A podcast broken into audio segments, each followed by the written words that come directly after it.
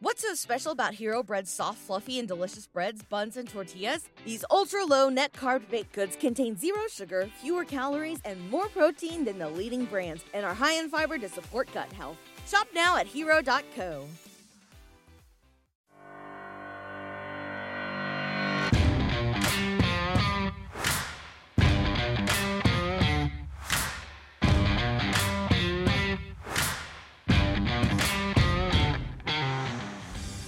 Welcome to the Start Me Up podcast, which is part of the Demcast network. I'm Kimberly Johnson in DC, and today my guests are the comedy duo Frangela. Frances Callier and Angela Shelton are real life best friends, and they met and honed their skills at the world famous Second City Theater. They host the Final Word podcast, and they're on the Stephanie Miller podcast every Friday. I absolutely adore them, and so will you. Um, I promise you will. They're just so much fun. They're so energetic. But oh my God, you guys, last night we saw another blue wave, another one. Kentucky got a new Democratic governor, and the Virginia Senate flipped. Also, that woman cyclist who flipped off Trump's motorcade in 2017, she re- defeated a Republican and won a seat on a local county board. But I think the news that has me most thrilled is Virginia. And I, I'm doing an end another thing today. Just me. Um, and I'm going to talk about the fact that the, there is now a clear path to the Equal Rights Amendment. And in the End Another Thing segment, I'm just kind of going to go over um, what I've gone through, my experiences um, meeting Alyssa Milano and my my great friend Madison Kimrey, who at, when I met her, she was 12. She um, she's written about the Equal Rights Amendment. All these people that I've met along the way, and and what we've done in order to um, push push it forward and I and you know one of the things that I always like to remind people is Alice Paul, who wrote the Equal Rights Amendment, said that everybody who does anything like any work on the Equal Rights Amendment is part of that mosaic. And so I'm part of it. And anybody who's shared a meme or an article on the Equal Rights Amendment on social media, you're part of that mosaic. So I want to, you know, I'm just going to do a little segment by myself, just talking about my journey so far. And obviously, it's not over we haven't passed it yet and once we do pass it there's going to be a legal battle and there's going to have to be um, basically it's going to go to 2020 because everybody has to make sure to vote in 2020 so that we can get a democratic congress keep the house take the senate and that senate will likely either put another extension on the expired deadline because I think they already put two on, or they just remove it altogether. But I know that there's going to be states that are going to be fighting the fact that in the 70s they ratified it and they don't want to ratify it now because, of course, there's misogynists and patriarchy and all that shit. So there's still a battle in front of us. But this is this this is huge. When I when I found out about the Equal Rights Amendment that it hadn't been ratified in 2012, there were three states left.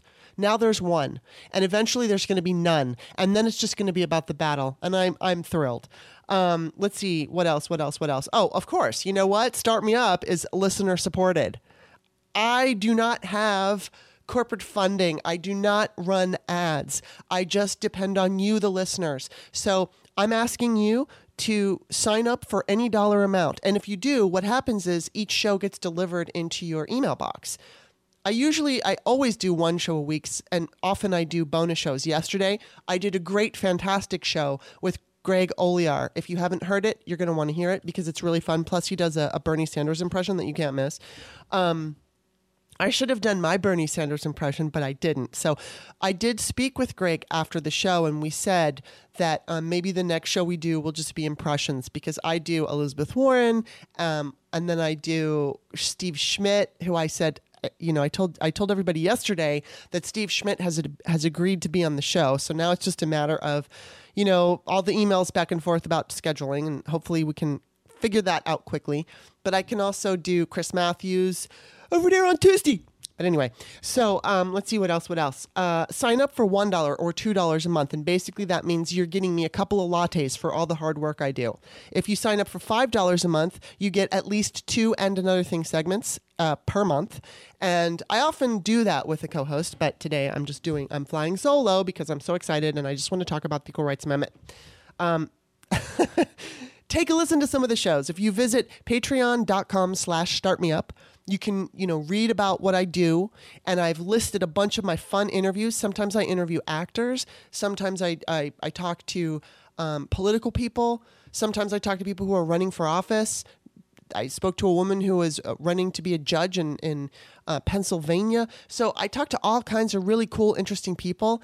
And just check it out. Become a, Patreon, uh, a patron at patreon.com slash startmeup. Also, we are on iTunes, Stitcher, and wherever podcasts can be found. So I did notice that someone um, yesterday gave me a five-star rating. Thank you. I need reviews. I need you to go to iTunes and it's for free. You just become a subscriber. I need subscribers and I need good reviews and good ratings. So that would really help. And as always, thank you to all of my patrons. Thank you for helping to make this show possible. I freaking love doing it. And now I'm going to be talking to Frangela. Welcome, Frangela.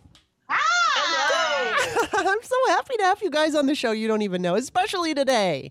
It's so cool. It's a great day, man. Nothing Uh, like waking up to blue waves. Yes, yes. And, you know, I was like freaking out. Yesterday, I interviewed Greg Olear, and um, he did actually bring my spirits up because he does think that the Democrats are going to win and Trump is going to lose and all of that. But, you know, I was just coming off of that poll that uh, was that state poll that didn't look good. And I know it's a year out, and I know that I shouldn't be worried and concerned, but I am. And you had an impeachment uh, hearing yet either. exactly, exactly. And that's what he told me. And and then Adam Schiff just said today that the impeachment hearings are going to be public next week. Yeah. oh, but you're gonna miss those backdoor days. Oh, hoping for a bunker. Where's the bunker? They're like, this needs to be watched. Watch. This needs to be secret. These hearings should not be in the public. They should be in the. Watch. oh my god. All right. So, this is what I want to do. I want to talk to you guys a little bit because obviously some of my listeners are not going to know who you are. They don't all listen to Stephanie Miller. Um, so, and obviously you have your own thing, and that's what we're going to talk about. Um, so I want to, I want everybody to know who you are. So tell, you know, each of you say your name. No, I'm Frances Callier, and this is my very best friend. I'm Angela V. Shelton And of so, the Detroit Shelton.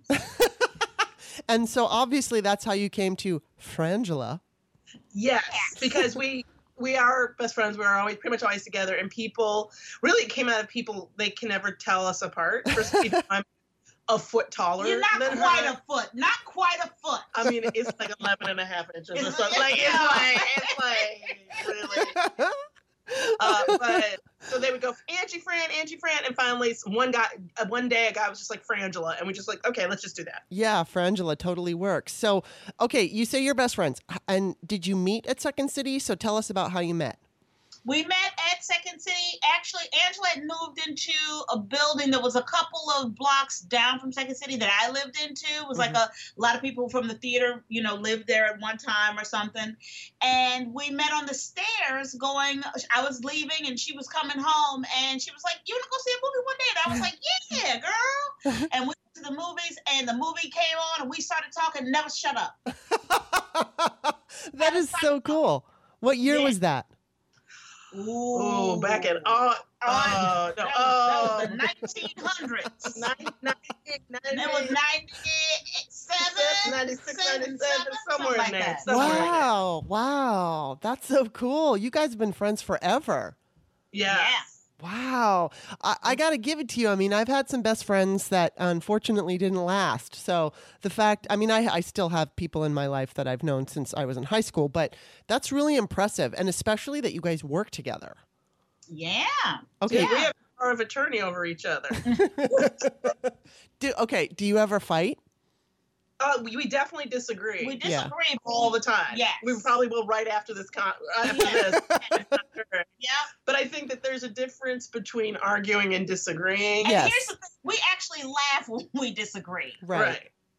And, you know, we find it fascinating why one has this opinion and the other has another. Mhm. You know, it's, you know, when you have a partnership, the, the goal is not to prove yourself right or prove them wrong. You know, Mhm. it's to agree. Yeah, because actually it does. If we like, it does no good if I'm like, see, I was right, and Yeah. we and we lost something. Yeah. Yeah. Like I lost something too. Like it doesn't, you know. Right. So It's we're, we're of a common good here. yeah, but on top of that, I think it's just about recognizing that that um, and we're actually writing a book on friendship Really? for this very reason because I think a lot of we've been in the the environment we're in right now um, is very obviously polarized. yeah. civil war if you will and i feel like what once we we have strategies that when for dealing with problems and we employ them so that we don't have Wow. a problem that ever hurts our relationship Wow, that's really great. You know, it's funny because you know Bob Cesca is my boyfriend, and um, in 2016 I was like a full-on Bernie supporter, and he wasn't. He didn't hate Bernie, and he wasn't like he wasn't necessarily rah rah Hillary, but um, he was more analytical, and he would report on the election from that st- you know that point of view, where I was coming from an emotional point of view, and I would take it personally if he said something about Bernie that I didn't like. And I mean, we definitely w it never like interfered with our relationship. It didn't hurt our relationship, but I certainly gave him what for. You know what I mean? It's like I was oh, I was just like, "Hey, don't you beat on my Bernie," which I don't even like Bernie anymore, but whatever. And so actually Bob did help me to realize the importance of coming at it from an analytical angle as opposed to an emotional one because obviously politics are emotional. Um Yeah. but it's you know he did teach i am very interested in reading your book though because um, that is a great it, it, it, it's wonderful to be able to have a tool to employ for when Yeah. yeah for when you're like disagreeing so that you can keep it civil and you don't turn it into this nasty personal attack Yeah. that's that's so cool we definitely have gotten tight you know had we call it that when your chest gets tight you know Yeah. you've definitely had had some moments and and you what you do is you stop and you go okay real real quick let's let's back up of all this ego yeah Yeah. let's back up of all this emotion yeah and remember i love you Right. and you love me and that and there are going to be times in life when you are wrong and i am right Or when I'm right and she's wrong. not, not as often but You that know? could happen That could happen. you, know, you know, let a person believe, Kimberly. You know what I mean? yes Person hope.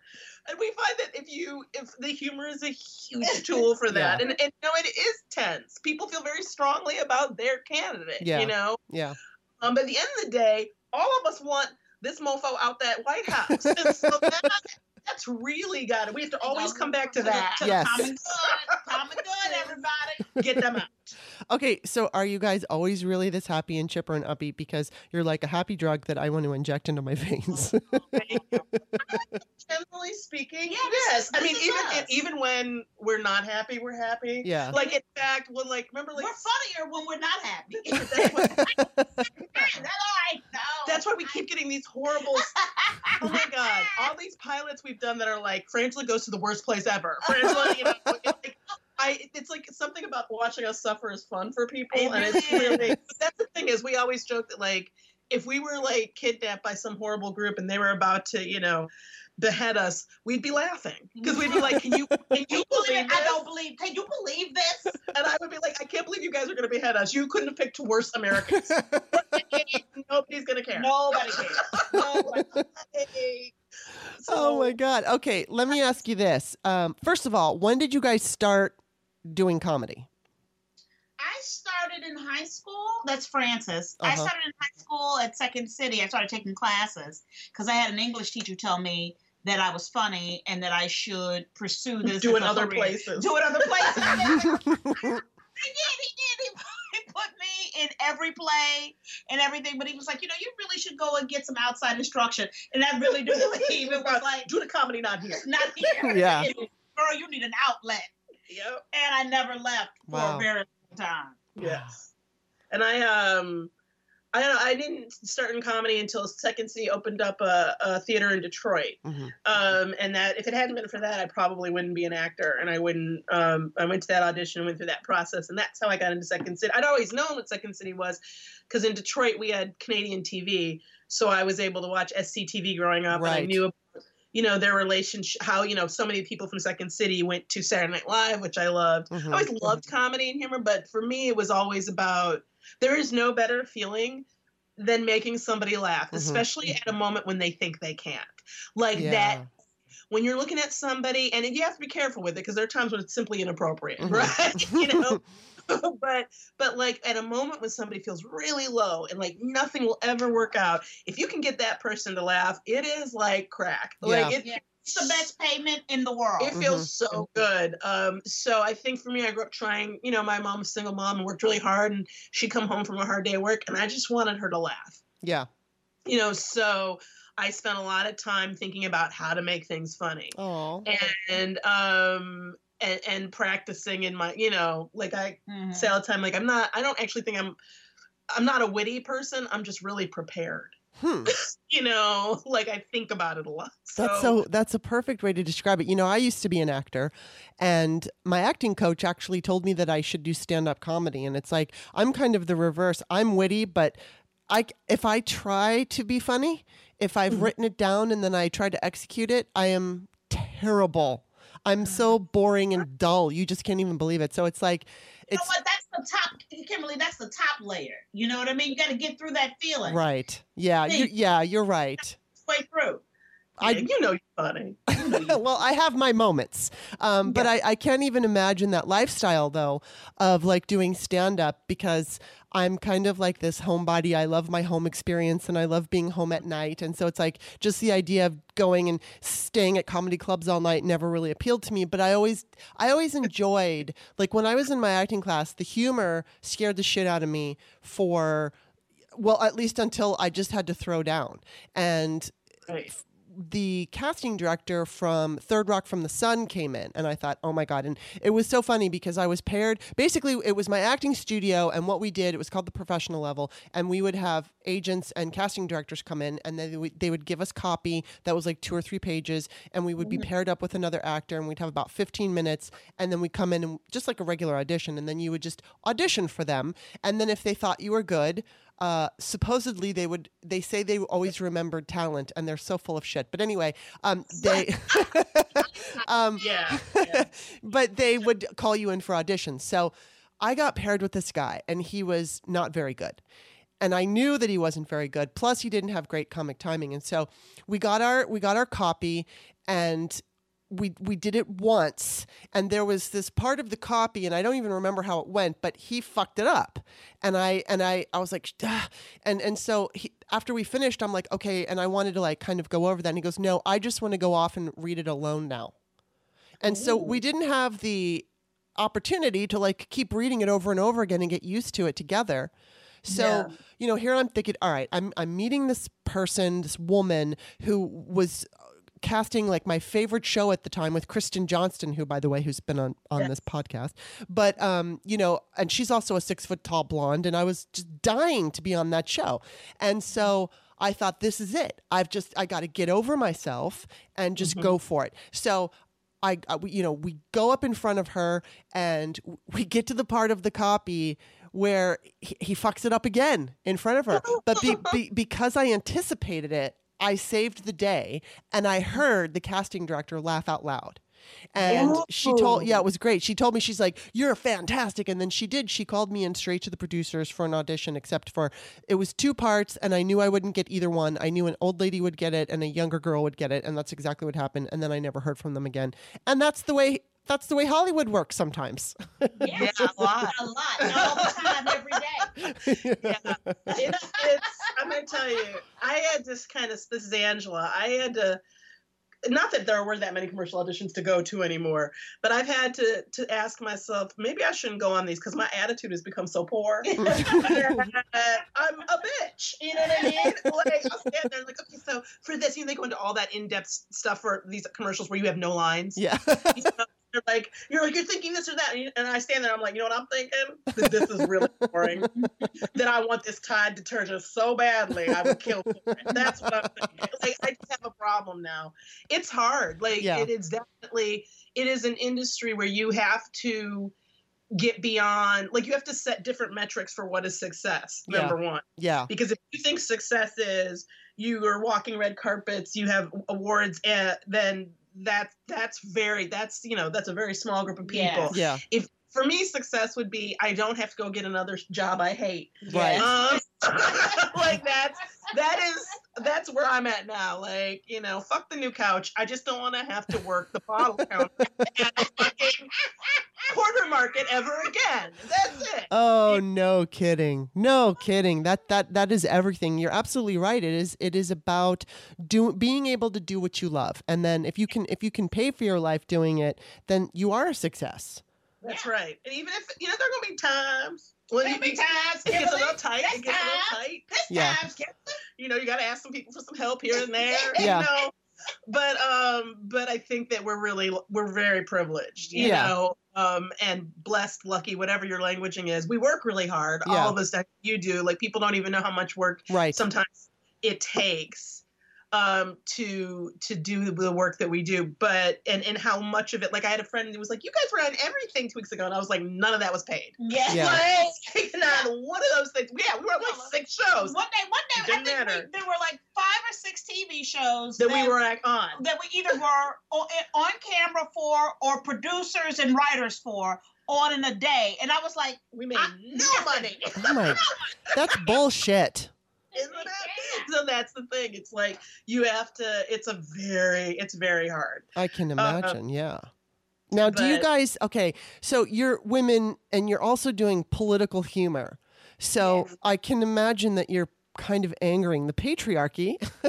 so, Yeah. uh, have you? En- I, I imagine you've encountered sexism. oh my god yeah "Oh my god, Oh my god, yes. One of my favorites, and I'm sure this happens to you all the time also, Kimberly, um, is when the men tell they tell you what you think and why it's wrong at the same time. Yes. Yeah. That You get the you get the you get the explanation, you get the mansplaining, Yeah. And they tell you what you were thinking. yeah, and they tell you what to do. And it isn't what you were thinking, which is what's always so fascinating to me. Um, that's one of my favorites. and they go on and on Yeah. and Oh, on. but and on. you're wrong and this and that. Oh, my favorite, my one of my favorites is the definition. So Oh, something. right. When they Oh, that I've been doing, or like you know, like we we had a literally a huge showrunner came to us because he was basically auditioning to do showrun a show we were doing, and he was said, "Let me tell you a little something about introduce you to a little something called improvisation." Oh. Now- Here's the thing. Frances, as we just mentioned earlier, she started improvising when she was yes. 15 years old. There is nothing, and I mean this, nothing in this world that anyone can tell Frances Callier about improv. there's not a game. There's not. There's not an improv. Um, uh, you know, teacher Exercise. exercise. She has done. She's done improv to jazz without sound. wow. There's nothing. And what was killing me is that this person didn't feel the need to learn anything about us before this meeting. Right. Not a- This person have a huge pilot on a huge network, right? And this is a big. This person's a big person in the industry. Didn't feel the need to look us up at all. Just decide we must be stand-ups, which means that we don't have any training. Right. So he's decided black stand-ups equals no acting training, no theatrical training. Certainly, they won't even know what improv is. So he goes on this big, embarrassing speech where he's just digging it deeper. I mean, and he's like, digging "Don't. it. I know you're gonna be afraid, but you just make it up in front of people. Okay, don't get scared with me. Don't get scared. I'm gonna be there for you. And finally, Frances went, you know what? I'm gonna stop you. Um, Good. we both come from Second City. Angela did. I did every stage, main stage at Second City. Yeah. Um, I'm the only person who has. She she was like, "There's really nothing you can teach us about improv. This is what we know. The one thing, The and one thing we everything know. else you can teach me, I'm, I'm, I'm Hey. putty in your hand. Hey, there's hey, I will be open. Not that. Yeah. How did he react? He was he had this rage He was- that came over him. He Really? was embarrassed. Embarrassed. He and was and, and I think that embarrassment turned into sort of an anger. And I know somebody got yelled at. Yeah. You know what I mean? Like I don't know who Some it was, assistant. some assistant or somebody got yelled at. But at the end of the day, you were he was comfortable walking in there without any information, and just deciding who we were. So it, you know that's people. There's a lot of that. Like people tell us all the will tell me all the time that well, you know, you studied acting, and I'm like, actually, no, neither of us studied acting. Yeah. Uh, that's probably has a lot to do with why we don't always book some things. But But I was like, but I mean, I'm not saying it was a good choice, but I actually studied. I have a BA in history from Michigan. Yeah. You know, Right. Sociology and business. In business, yeah. wow. So, and then people go, oh, it's like, yeah, if you actually ask us, Yeah. you might learn something. like instead of just deciding, you know, who we are. Wow. I mean, I, I can't even freaking imagine being a black woman, being a black funny woman, being black funny woman who does political humor. I mean, I, I just can't even imagine how it must be because I mean, in my experiences, I mean, I was an actor for probably about a decade and then I, you know, huge portion of that, I wasn't even putting myself out there. I wanted to learn my craft. So I'd say for about two and a half years, I was just stuck in the studio and I didn't want to audition because I, I, you know, obviously auditioning is not acting. It's a, it's a whole different thing. So I wanted to learn, you know, the basics first. And then, and so as soon as I graduated my acting studio, I, I was, um, in the mall one day. I was working in the mall and I was approached by two different people at two different times. And it turned out to be like the same office, right? But it was like, oh, because I'm six foot blonde, I'm 25, I'm pretty, I'm, you know, I'm the perfect candidate to go up to, you know, some vulnerable girl and say, you look like a movie star, which is basically what this man said. And then it was his female assistant. So I wound up going, I wish I could remember his name and I, I might later. But I found out he was he he did what he did to me to many people. So he invited me Anthony Logan, that was his name. It was Logan Films. And he was kind of known for doing this. So like he invited me to his office and it was just the two of us. I guess his assistant or whatever was outside. But um, we sat in his office for like an hour and just had a nice chat. And he was so impressed with me because I was intelligent and articulate and blah, blah, blah, blah, blah, blah. So he goes, now, and he was letting me know how impressed he was with me, just so impressed. And so then he gives me the copy that I, I'm going to do a, an audition for him, which included a lap dance. Oh, and and we were alone. There was no movie that I was auditioning for. This was just like, here's some random copy where you're giving me a lap dance. And pulled that out the file without looking at it. and I and I got like I mean I was so new to all of this. I was 25 years old and I desperately wanted to be taken Yeah. seriously, but I couldn't do it. I just absolutely so I I I said the words, but I didn't move my body or touch him or anything. And after the audition, he told me how disappointed he was in me. Oh, I was so impressed with you, Kimberly, but you were you just allowed your fear to get in the way. I mean, what a fucking dick. Uh, and I found out like, you know, on my Facebook page, which I fucking lost last year because Mark Zuckerberg is just wretched. Um, some man, I had posted about this experience, and um there was a man I was friends with who's like, "Yeah, Logan is known for that," and I was like, "Wow!" And I'm really glad it didn't turn into anything awful, but it was, Yeah. it was one of my first women didn't have- experiences. you know, yeah. how many women didn't have the ability in that moment to not do what he Yeah. wanted, which was give him a free lap dance, Right. Um, and or more. and, Right. and I'm sure more. I'm sure, and that's the th- it's and, and that is assault. What he did to you was assault. Yeah. Period. Yeah. Um, I had to just hit somebody on. That's what I love when people challenge. I hit some guy was like, because we were talking about another incident, and um, he was saying this person on Twitter was like, "That's not assault. He didn't even touch her." I was like, "Look up assault. You don't have to touch somebody Right. to assault. Look Yes. it up." You know, and then he did. And he was like, "I'm sorry," which almost never happens. Right. I was really shocked by that. I was like, "Yeah, well, no problem. Hmm, Thanks." but um, yeah, no, it is. It's it is. People don't know how much of that, like. Yeah. We don't even. I mean, they don't. We don't even talk about. Like Yeah, me yeah, I too. it feels ridiculous to bring up shit from 15 years Years ago ago, somehow. right, You right, know. you know, just being backstage and guys whipping their penises out. Yeah. Oh my I mean, God, comedy. Um, you see, I've seen. I mean, They're I've turned around and men have been naked. I They're mean, Really? absolute pigs. yeah, Yeah, like this is part of the reason we don't we didn't do stand up and we don't do stand up in Los Angeles um, very often. We'll do it like occasional shows, usually like for charity or something, because it, it's gross. It's it's the behavior of, of so many, not all obviously, but so many. Here's the thing: so there, where I really get angry is all of the men who were complacent about the harassment they knew was going on from their fellow comedians. So like when when Cosby finally gets has to pay for his crimes, then we hear from all of our male com- co- comedian friends that they always knew that he was Yes. That. And I'm like, well, why didn't you come forward? yeah. Why didn't you stop him? Why didn't you go up to these women and say, "Look, we're going to go to the like"? What the fuck? Yeah. Because he was powerful, and Yeah. they didn't. They didn't want to mess up Nobody, their nobody, career. nobody messes with the alpha male in comedy. So they Yeah. let it go on and on. I mean, I can go tell you, like. I don't even want to hear when people start. They're like trying to be, you know, bemoan Louis C.K. I'm like, we personally know five women he assaulted, so I don't want to hear it. yeah, me neither. Fuck Yeah, him. Fuck him. And I liked him. I mean, I loved Cosby. I, I grew up watching that show. I really, and you know what? I really liked his stand up, and I really liked Yeah. what he say, but I'll never watch him again. No, No. no, never, never again. And I feel exactly. I mean, you know, I, I even wrote in, in, in American Woman. I wrote a book, and I kind of I used the Cosby Show to demonstrate how, um, you know, the pop culture and and because he was part of the pop culture and here we had this show that you know it th- there were it was a black family who was well off and you know no big deal. That that was that was no big deal. And that you just grew up accepting okay you know black people are wealthy black people are all different parts of our society.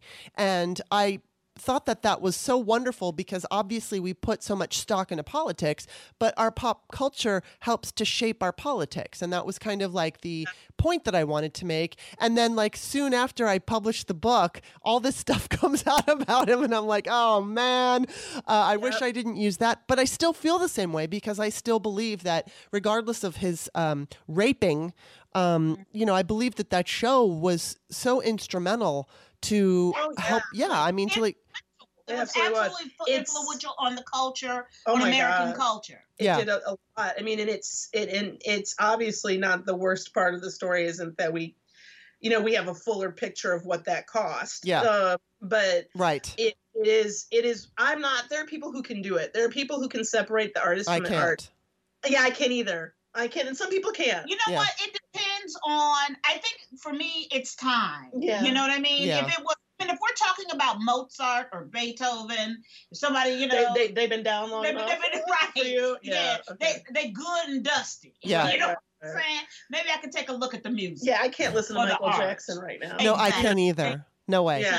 So, um, and that's just you know, I think, and what what I say to other people is, hey, do you, you right. know, whatever you can do, do you. I can't. I can't do Woody Allen either. And I grew up also, no, yeah, oh watching Woody Allen, and I loved, I loved Annie Hall. And it's like it's so difficult for me now because when I, you know, I, I, I see the interview with Mia Farrow talking about the fact that she found pictures of her daughter with her legs spread open for him, and it's like, okay, that's it. I can't ever look at him again. I can't, I can't deal with him anymore. Yeah, yeah. It, you know, and, and I know that he's, you know, not everyone loves Woody Allen, but I, you know, I briefly for nine months of my life i lived in russia in soviet russia in 1980-81 and my it's because my dad worked for abc news.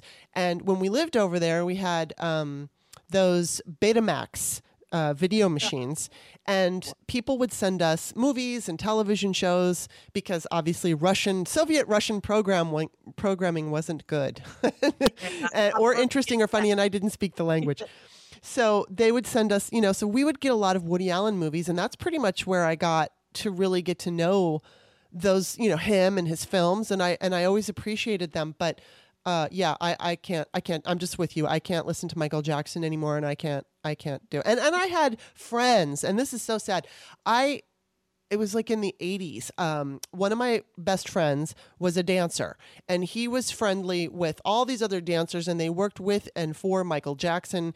And I can see them. I'm not really, I keep up with my main friend, but the other friends that were like friends of his, I can see them online, even though we're not friendly. And they were all very protective of Michael because they knew him and they want they don't want to believe that their friend and the person who employed them and and, and made their careers could be this person that you know these gentlemen said that he was which i believe i believe the victims. And so yeah. uh you know it's pretty sad. That's just a sad it's just sad but it is what yeah. it is. And so it's like you said with cosby there was a cost to that show and um i did love it. I loved that show. And i if if i would still watch it in reruns if this didn't happen but i can't anymore yeah. Yeah, well, for for us, I think one of the most perfect stand-up albums of all time is Cosby's himself. Yes. Yeah.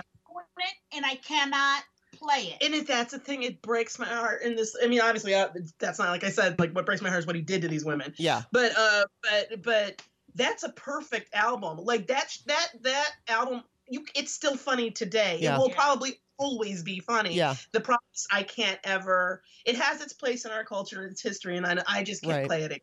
Yeah. So you know it sucks it's just but i do think you know the thing that to remember is when people start to feel like you know you hear that argument like oh well we'll, we'll lose so much i mean what if what is this if every man who's ever you know even like done yeah right wrong. And I was like, do you know how many artists and how much art and how much music you haven't heard because women have been raped out of it? Mhm. They have been assaulted out of it. I, we all know people who quit pursuing the thing they wanted to pursue because some man harassed or, Yeah. or did worse to them. And so I was like, think about how many female Mozarts, how many, how many, how many um Edwina Cosbys there were that we never got to know, you know, because they got forced out by this, by that. And to me, that's the thing we should feel stolen from us. What's been stolen from us is our autonomy and our safety and our ability to be successful and to create great art. Let's take it back and fuck them. Oh my god, you know what you just said is so profound and it really means something to me because when I was 31, I decided that I didn't want to pursue an acting career anymore. And part of that reason was because um, I, you know, I battled with acne. I talk about my body image issues a lot. I, I suffer from body hatred, and I've always been very difficult on myself with my weight. And you know, so when I was younger and I was pursuing an acting career, I battled acne, and I was also just I'm bigger than most people. I'm six feet tall and I have big bones. And so I was always different. And I know that casting directors would look at me and they didn't know what to do with me. I confused them. And I also didn't kiss their ass and play the game. So that worked against me as well. But when I was, you know, right at the end, um, of you know my I like I said I was doing it for about a decade. I did work on Days of Our Lives and I got a little bit of work, um, but I chose to leave and and and I had just gone on birth control because uh, I you know there was a new birth control that supposedly helped clear up your acne, which it did. Yeah. Yeah. Um, But then I gained 15 pounds, Yeah, and yeah. there was nothing I could do to get rid of it unless I stopped taking the pill. And and I remember I had done this uh, audition for NYPD Blue, and it was at my acting studio. And I was I was just so spent. I was so burnt out on it, for, and I I had gained weight, and I wasn't feeling good about myself. And the, I I did a shitty audition, and I know that the the he was the casting director had said something to my acting coach about you know oh she's just she's just a, a soap opera actress because of course I had a soap opera on my resume and he just pegged me as a soap opera Right. because I kind of I, I did suck in that audition. Um, and I was a good actress but in that particular instance that I wasn't moment. good. Yeah. And I I was so devastated and I thought to myself I can't lose weight. If I do lose weight I'm going to have acne. And I just I can't deal with this anymore and I left. And I mean Yeah. I didn't want to do it anymore because I was I was literally burned out and I got sick and tired of the bullshit games. But what you just said as far as, you know, I mean I wasn't raped out of it or anything like that. Um but I felt No, so much pressure. you were- Yeah. Yeah.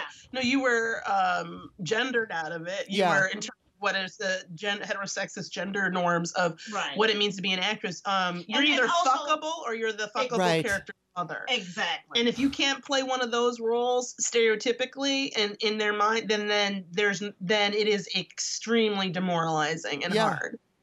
Um, it doesn't matter how good you are. I mean, I have had I have had people say to me, "You, we wanted you to have the lead, but we needed the hero character to be darker complected." Ugh. Um, and and as much as I, I want darker complected people to have parts and roles and all Right. that, it's part it's it's like these things that have you have no control Mhm. over.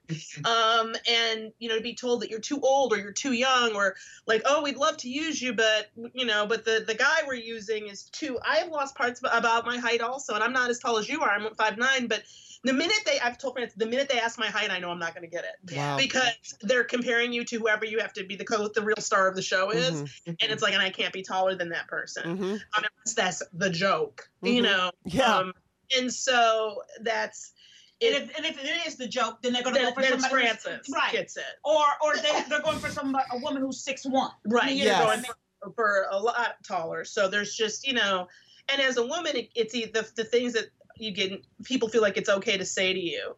Uh, it's pretty amazing. Yes. Yeah. Oh hell yes. I had a overweight female casting director.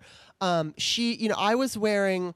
s- I would take support hose and cut them at the thigh just to have like you know so that my waistline could just be a little bit slimmer and be, because you know when you cut it the end rolls up a little bit so I was wearing pants and and so I was sitting next to this woman casting director and she had put her hand on my leg I like to emphasize something but she felt the role Mhm. and she looked at me and she was like, you know, you're going to have to lose like 20 pounds.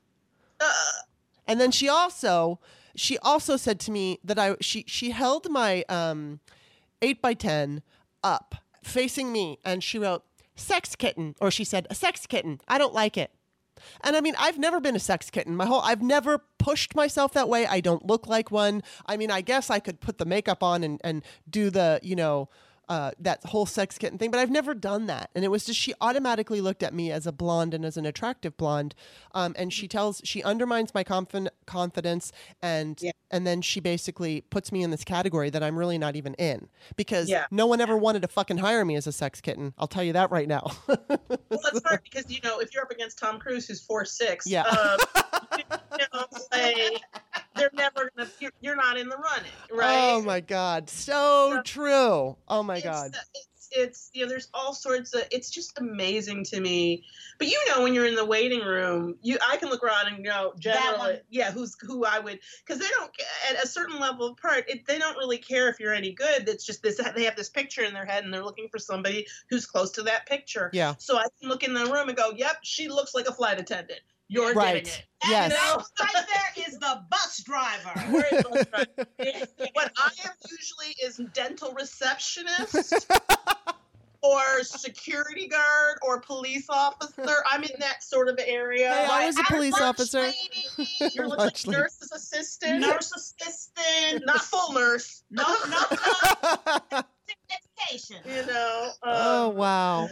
So it's it's it's yeah, it's it is as frustrating as people who aren't in the industry might imagine, Yeah. and even Yeah. worse at times. And then you know, as when we're producers, you're in the room for those conversations, Mhm. and it that is just like Talk about eye opening, eye opening, and you know, and watching people, you know, execs talk about, never, I will never have her back. Oh, I don't like what she is wearing, or you know, she this one I don't isn't like this young person. enough. Yeah, I don't like this Yeah. person's. Uh, you know, and then and have executives who hired the person because they were young and cute and complain the only reason they get hired is because they're young and cute. And I'm like, well, you, you you, you, that's why they're here Yeah. for you. Like, and now you're pissed that they didn't perform well, but you didn't hire them to perform well. You hired them to. Then they did achieve young and cute. They came here young and Right. cute. They stayed young and cute the entire show. So I call that a win in terms of what you were hiring out of them. But suddenly they're a criminal or something. And now they're supposed to. After that, they were supposed to be talented. Mhm, I was like, you mhm. didn't you didn't check for talent first. like that's I mean, so it's it's one of those things or like there's just because there's there'll be like you know there's one black person you get over two black people it becomes a black show so we can't do that um you know so it's it's just it's all of that you know it's Wow. i go out on auditions sometimes that are for dubious ethnicity eth- they what's they don't use dubious i did Yeah. that but they use like, like unclear ethnicity Yeah. Wow. you know Fun. that's you could be anything Yeah. um, and that that's they like that category sometimes because then they can just be like, oh, it's what you know, it fits everyone. But that's it, it's yeah, the whole system is pretty whack. So what you end up doing is what you did and what we did, which is you create your own Yeah. gig. Yeah, and that's exactly. You know, it's funny because when I did leave, I just went right into sales, and I figured, all right, I'm sick and tired of trying to be. I don't know, like trying to entertain or, or anything like that. And and so I went into sales for about a decade. And during that time, I came up with the idea um, to write a book collecting stories about people's first sexual experiences. And my mom collaborated on that with me. And in 2010, it's funny because I, I left acting in 1999. And in 2009, I moved to Northern California because we had, you know, we had that terrible economic disaster with Bush and I had been, you know, having struggling so much having a sales job. It was really freaking hard. And so Yeah. I thought, well, I'll just move up. My mom lived in Northern California and I thought I'm going to move up to Northern California and I'll, I'll move in with her and, you know, I'll get an acting job, i'm an acting job. I'll get a sales job and, you know, I'll just start my life anew up there. Well, as it turns out, you know, we started, we really got serious about the, it's called the Virgin Diaries, and we published it ourselves. And then one thing led to another, which led to me writing on my, you know, i then I was like pushing the book and I was trying to get people to pay attention to the book and it was self published. So that was really difficult as well. But, um, part of the way that I tried to get noticed was I wanted to like poke Rush Limbaugh and I wanted him to pick on me like he picked on Sandra Fluke. And so I wrote an open letter to Rush Limbaugh uh, from a liberal slut on my personal blog, and then which I am a proud liberal slut. But I it got picked up, and and being liberal, the Facebook page posted it, and that actually started my whole blogging it's why i'm sitting here talking to you right now because like one thing led to another so i never re- i mean i actually did do a sales job briefly while i lived in northern california but it didn't work out and that's a whole nother long story but um I was always really passionate about doing what I'm doing, writing. And now, you know, I met Bob and he had a podcast. And so I remember we were in um, back east in 20, I think it was 2016. And he, you know, we were on a long drive and he said, Do you want to hear a podcast? And I said, Sure. So we listened to, you know, Marc Maron's WTF podcast. Yeah. And I'm like, I, I can do this. I want to do this. and that's, you know, it just started from there. So you're absolutely right. It's like, okay, I didn't, and I'm really glad because I'm glad that I'm not in front of the camera. I'm glad I'm, I get to call all the shots. I don't have to really answer to anybody. And I'm, I, I prefer that. So I like where I'm at. And I'm so grateful for the, I wish I would have gotten more in my um, acting career only so that it would have helped me do what I'm doing now. But right. outside of that, I, I'm so grateful for my experience and I get to talk to people like you. And you guys, when I first saw you at the Sexy Liberals, it was like I think it was in San Francisco. Um, yeah. And, and I know this is dumb, but I don't care because you made me laugh so hard. You did that joke about white people loving ranch dressing. just. I, I, I mean, it's just it's silly, but it makes me laugh because it is so true. It's so people true. love ranch dressing. I mean, like it is y'all Valhalla. I love it. When we, when we would say we were like, if you want to calm a group of white people down, get a, get a dish of ranch. a tonic on. I mean, we talk about like if when white people get mad and they were rioting, like, I, we would fill the fire with ranch. Yes, it just spray. It just for people because they'll dip anything in it. Yes. Y'all don't care. Y'all don't care. And I get it. Everybody's got their thing, but yeah, it is true. It's just an observation. But it's so true. It's like the white. It's the white women loving the pumpkin spice, and the the oh crazy the crazy thing about it is I'm totally guilty of that. But I really don't even like I, I don't eat stuff so much with the pumpkin spice. I don't get the lattes and all. it's just the idea of it that I love because I love pumpkins and I love fall. And now that I'm on the East Coast, I used to live on in Los Angeles. Like now, I really get to indulge, and um, it's just it's so enjoyable. To, I love the whole pumpkin thing, the whole pumpkin theme. I love it all. It's, Me too. So you. do I. I love it. My kid loves it. I make pumpkin bread. Yum. We do all of it. She loves all that. Okay, so now we got to change gears. Let's go over to oh my god, last night. Last night was freaking awesome. Yeah. So awesome. Beshear. yeah. Has Bevin given in yet? Is he still trying to act like he might have won? He's so pumped up. He's so pumped up. Like, dude, you lost. Dude. You lost. I know. Ha ha. I don't have that little uh Bob so, always plays it on the show. I can't think of what it is, but that's what it is. It's like, haha, yeah, you lost. It. yeah. They were playing. I was listening to you know some podcast this morning. They were playing Trump basically begging. Mm. Like when he came down there, Trump being like, "Look, you got to vote for him right. because if you don't, it's gonna look bad for me." And I was like, "It looks bad." we are not we are not on Team Solemn. We are on Team Fuck Yeah. so let, let me ask you guys your opinion about this because I was wondering, and I'm just wondering what you have to think. So, okay, in Kentucky, uh, obviously other Republicans won in Kentucky, but um, the governor the governor went to the Democrat, uh, the governor's seat. So, and that's a big freaking deal. Yeah. Now, I'm so curious about Mitch McConnell, right? So this was this was mm-hmm. his state, and he's polling. He's his poll is his polling is very low, and so I don't. You know, people are always wondering is is Trump going to resign? And I say, okay, Trump will never voluntarily voluntarily resign. I think it would be a decision made by Mitch McConnell, and that he would approach Trump and say, All right, uh, you have to go, and here's what you'll get. And if you don't do it, here's what we're going to do to you. And basically humiliate him in front of everybody, and then maybe promise him a pardon or something like that. Um, but the, the idea is, and, and the thing is, is I think that if Mitch McConnell feels personally threatened that he's going to lose his seat, perhaps he would unify his caucus to convict him in the Senate Well, And- I thought that this morning. That was my thought this morning for sure. Yeah. Because if, if there's a time to stab Caesar in the back, it is now. Yeah. But here's the here's the thing that I don't know.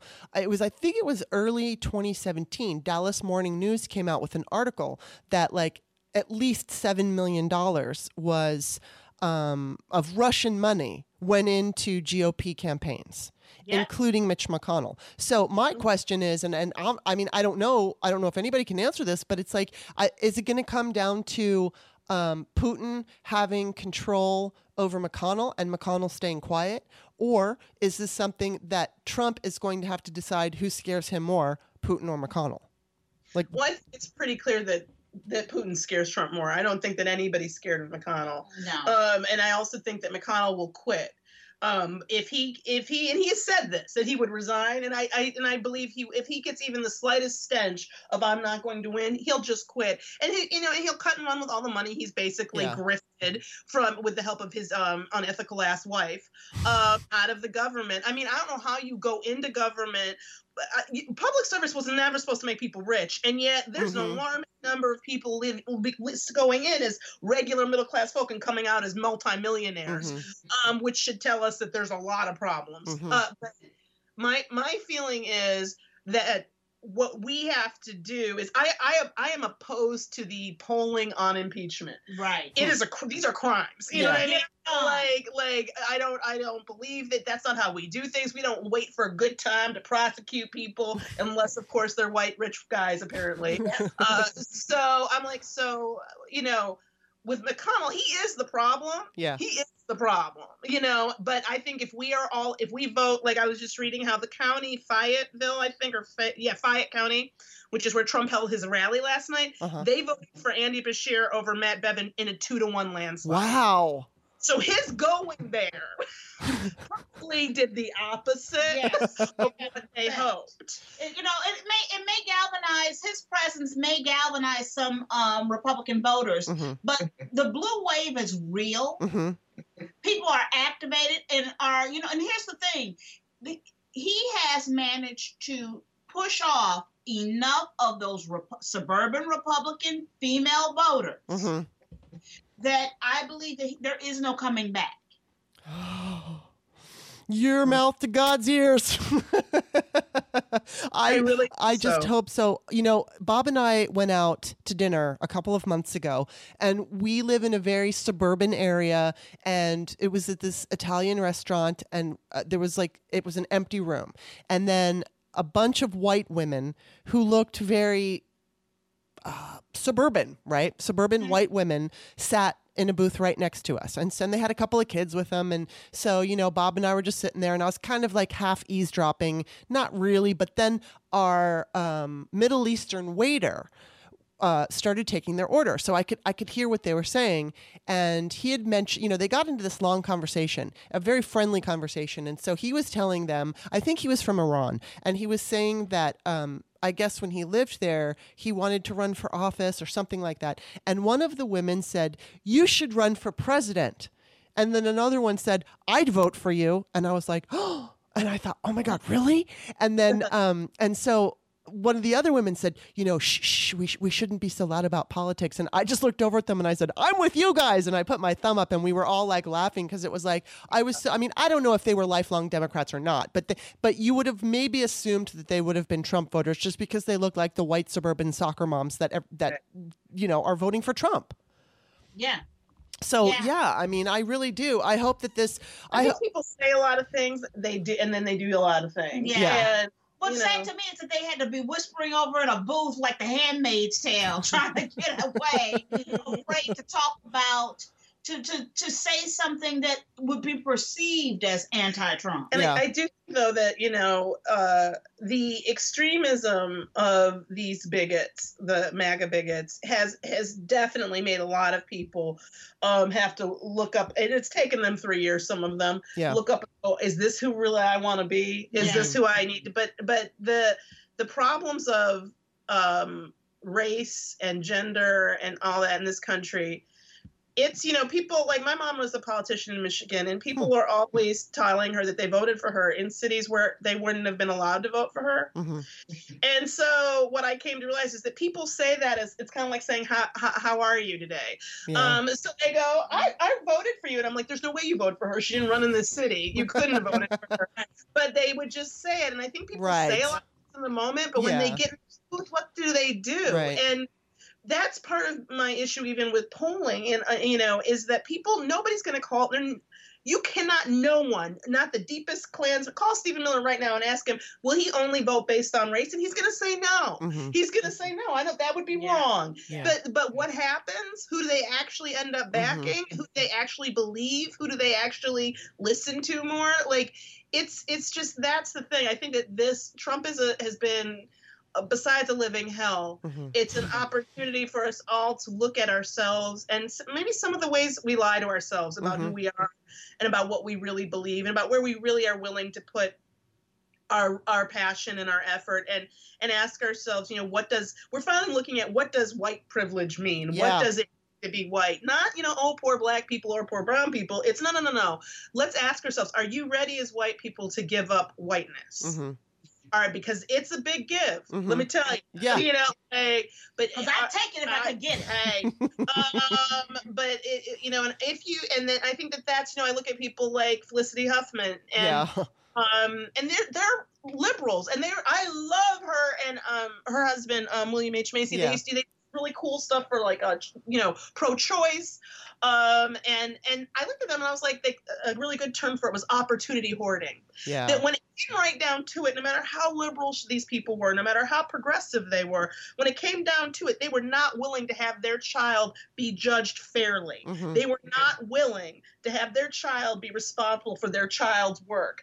They Mm-hmm. were willing to use their because all of these people have been white that I've seen too. There's, there's no this is not an equal opportunity, you know, college scam. Yeah. Um, it was about money and and and white privilege.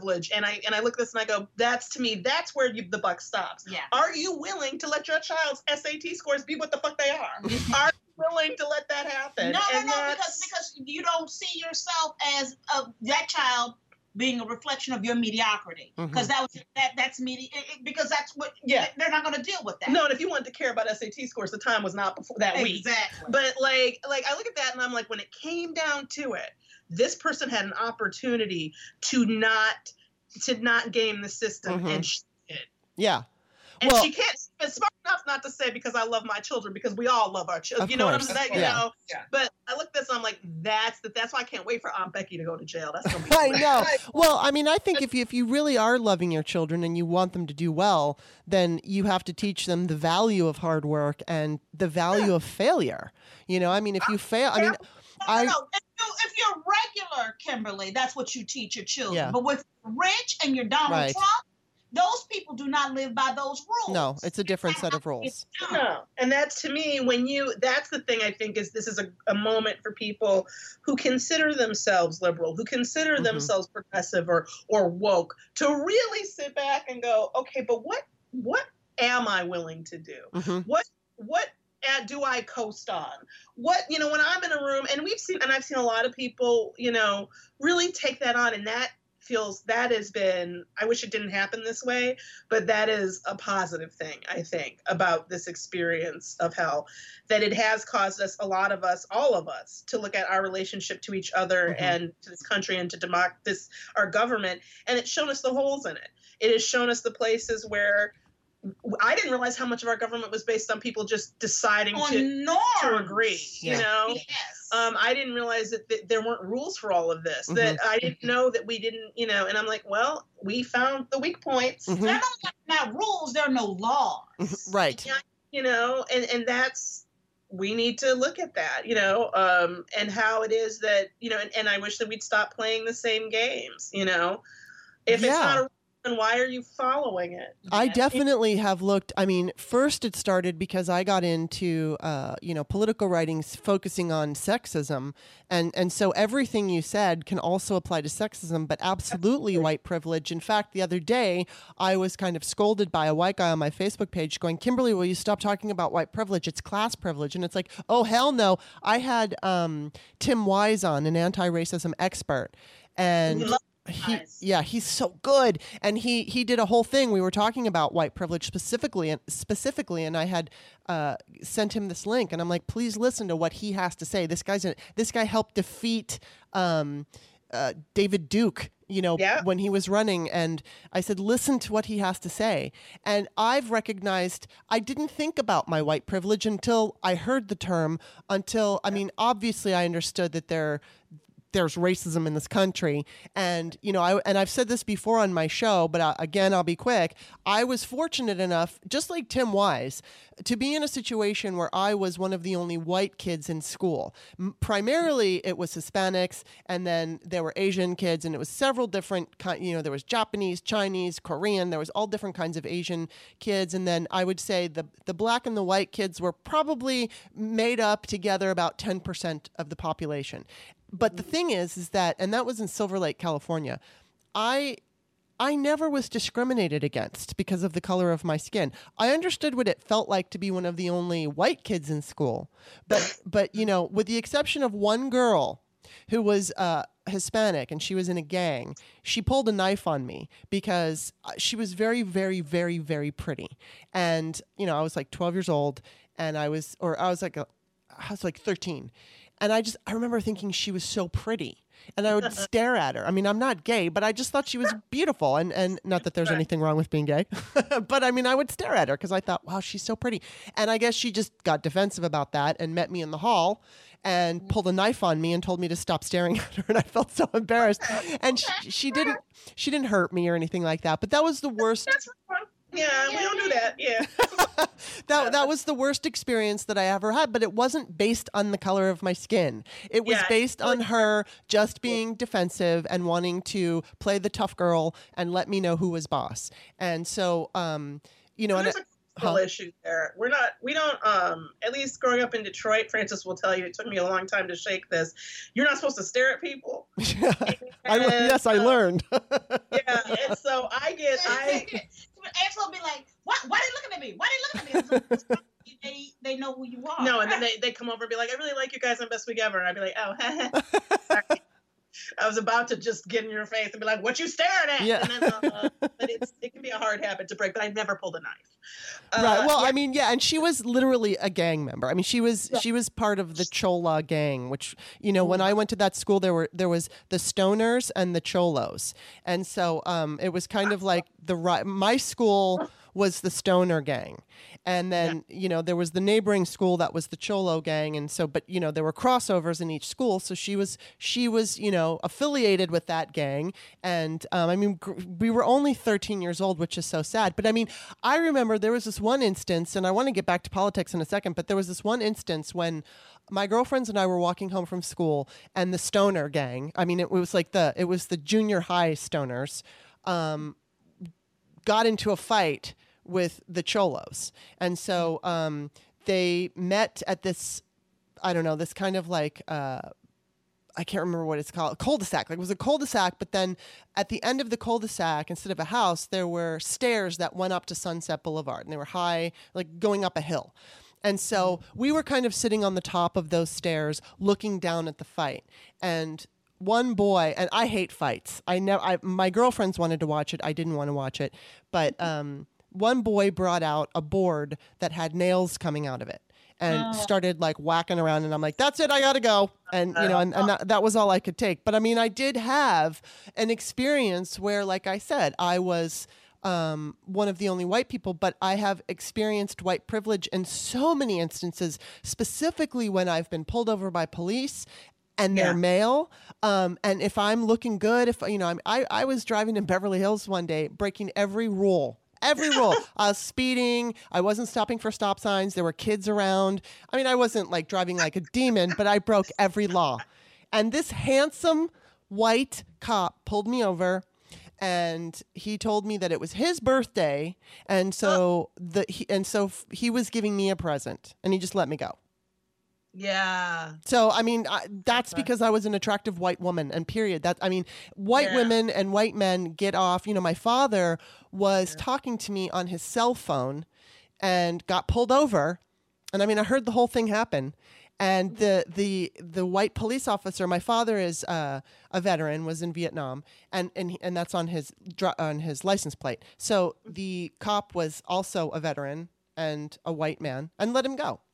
So Yeah. you know, I mean, it's it's like there there, and that's one one kind of privilege. There's you know, there's that privilege of the color of band aids and how many hair products are in. You know, like the the amount of hair products that I can go into a grocery store, um, Yeah. and then when I see there's this teeny little little patch for black women. Yeah. And there's so many it's interesting how people, you know, like the did you see have you seen the video it's on YouTube somewhere, the video of the black guy when they when they got a they got band-aids that were actually skin tone with a, a range of skin tones. Oh no, I didn't. He got a band-aid that's his color. He like he like almost cries. Like Yeah. it's like the most amazing because it's it's stuff that you know. There's all that kind of stuff that I think that m- many of us don't think about. But then there's just the concept of like the thing that you can't put your finger on, Yeah. but you know that's what it is. You know, and and I will say that um be, during this period of time, there was a time when I would come. You know, I maybe I would. I'd had too many what they what we call microaggressions Yeah. um, I had a hard day on microaggressions, and I'd complain to a friend, um, a white friend, about it, and they often would go, "Well, are you sure? I mean, maybe it was about something. Maybe it was about this." You. And, and I'd have to go, "Okay, can I remind you, the only person you know in this story is me. yeah. The other person is a complete stranger. Number one. Why are you more willing to defend the complete Yes. stranger?" For, than you are me. And do I run around just calling things racist all the time? And they were like, uh, no. And I was like, so why is it? But that it just seems like this this natural reaction. Like Mhm. it can't always be that way, but it is. Mhm. And when I tell you it's from things that people don't think about, from things that people do, it's like having, we were talking about this the other day somewhere. I worked at us when I was working in Second City, Detroit. The people who were the owned the franchise, who are the family that the Ilitches, who own Little Caesars, they had hired this man. He was their director of ambiance, uh, which is a faggot's title. But he called me, he called me into his office because my mother was very well known. She'd been running for office. But um, he called me in my office. I guess they wanted to know more about my family. But instead of just asking me, the first question he asked me was, "Do you know who your father is?" Oh my God. yeah, do you know who yours is? And he was like, yeah. And I would, I don't understand. What? Oh. like, not like, what does your father do? How come Right. he is in the campaign? Or is he going to be in the campaign? Or, or even, I mean, my, my parents got divorced when I was a year old. So it's like, uh, the, to even ask about him has sort of seemed ridiculous to me, but they didn't. That was that's where he started it. Or like when we go on meetings and people ask Frances, she has a you know a daughter, a child. They always ask her who's watching her. And I'm always like, I left her tied up on a tree. Guys, like she left her with a bowl of kibble. What? And look, and they go, oh, haha, and they go, no, really, who's watching her? And like Oh they want to know. And so Frances will go, her father, and they go, oh, is he? uh Is he? uh And they stumble over what they want to find out is if they're married. right. It's a whole dance where you're like, dude. You asked us, you know, like, or they'll be like, "Do you guys have families?" And we're like, "Yeah." Yeah. like, of course we have families. Like, people have families. I don't know if you're asking if I was an orphan or what you're asking. Or if you're asking if I'm married. That's what they're asking. They they want to, you know, and then they're impressed. And they go, "Oh, yeah, how does your husband feel about?" And then we get into the sexism of right. it, which is yeah. the misanthrope of it, and we get into the straight up sexism. Where I go, I know for a fact that Tom, her husband, or when men go in, nobody asks them who's watching their kids. hmm Nobody gives a. f- Nobody asks them, "What does your wife think about that?" And they don't care. You know what I mean? like it's it's it's all around you, and it's from the the assumptions people make to, and that they make sometimes very to their own shock hmm you know they're like whoa like i had a boyfriend once who started crying after we went to go when he came home to see my uh I, you know, I went to Michigan and I lived in Michigan. So he came home with me one weekend and met my mother and we, we left and he started crying. And I was like, what is, why are you crying? And he's like, you know, I know that I knew your mom was a lawyer. I know that his, his father was a lawyer. He's like, and I guess I just somehow assumed you're that he's like, what I'm realizing is my own prejudice and what Mhm. I, things I've done. I assumed that a, the black family in Detroit that I was going to walk into a certain experience and I didn't expect to walk into. He's like, your house is nicer than ours. Hmm. And and you have nicer things in your house than my parents have in their house in South Dakota. And I was like, well, that's just because there's shitty stores in South Dakota. You know, but like, you just need to, you know, this is pre people ordering everything from Wayfair. So I was like, but but I remember he had a real moment around it because he Yeah. was like, I was, like, yeah, you know, I went, you know, that I have a certain experience, and yet somehow you thought you were walking into, you know, good times, like, Yeah. and like, so I think that there are a lot of opportunities for us all to for for Black people. It has been a, a joy and also sometimes painful Mhm. to in turn to get to deal with patrolling each other's blackness. Yeah. You know, yeah. Well, you know, you know, in blackness, you know, you we- we're, not also- monolithic. We're not Mhm. monolithic, and we're also. Are, what I've been excited about is that Black people have stopped shepherding white people to their wokeness and and lead letting white people get to those places and spaces on their own. Oh my God! Mhm. I will never Speed. facilitate another workshop. Not another I fucker, can't. not another I one can't as do long it. as I I live. can't do it anymore. I can't. I used yeah, I used to facilitate diversity workshops, and it's just it's I'm burnt out on it. I really can't. Well, you know, I mean, I, I don't I don't call myself woke because I just feel like I don't want to I don't want to say that only because I just I, all I want to do all I want is for everyone to be considered equal. The color of your skin, your hair, your eyes shouldn't matter on any of it. Your gender shouldn't matter. Uh, that doesn't mean I I'm I, I know I'm ignorant. Like what you just said to me. Like I had no idea that as a black woman, as a black professional woman, that you would walk into an office and be asked about, um, you know, do you, do you know your father? I mean, that just I'm not. I'm surprised, but I'm not. And It's it is shocking. I'm glad it's shocking because then it wouldn't then it would be too commonplace. Yeah. But it is it is you know these are the things that happen sometimes out of our view. So when I come out of that office and I tell people what's great now it's not have people argue with me about it. yeah, It's not have people go, well maybe they meant. I'm like, no, Right. you know what the fuck you meant. okay, you know what the fuck you meant. Let's not. Yeah, So well, that- hopefully, I mean, I, I think the same, kind of the same thing that you were saying about, you know, um, exposing the cracks in our system. I think that Trump also did this with, obviously, with, you know, I mean, with white supremacy and all of that. But I think he's he's emboldened white supremacists that were always there. Uh, You know, Mhm. just just a couple of weeks ago, Bob and I were driving to Virginia, and we were on, I can't remember which highway we were on, but I mean, he goes, look at that. And I look over, and there's this huge, and I mean huge Confederate flag just waving.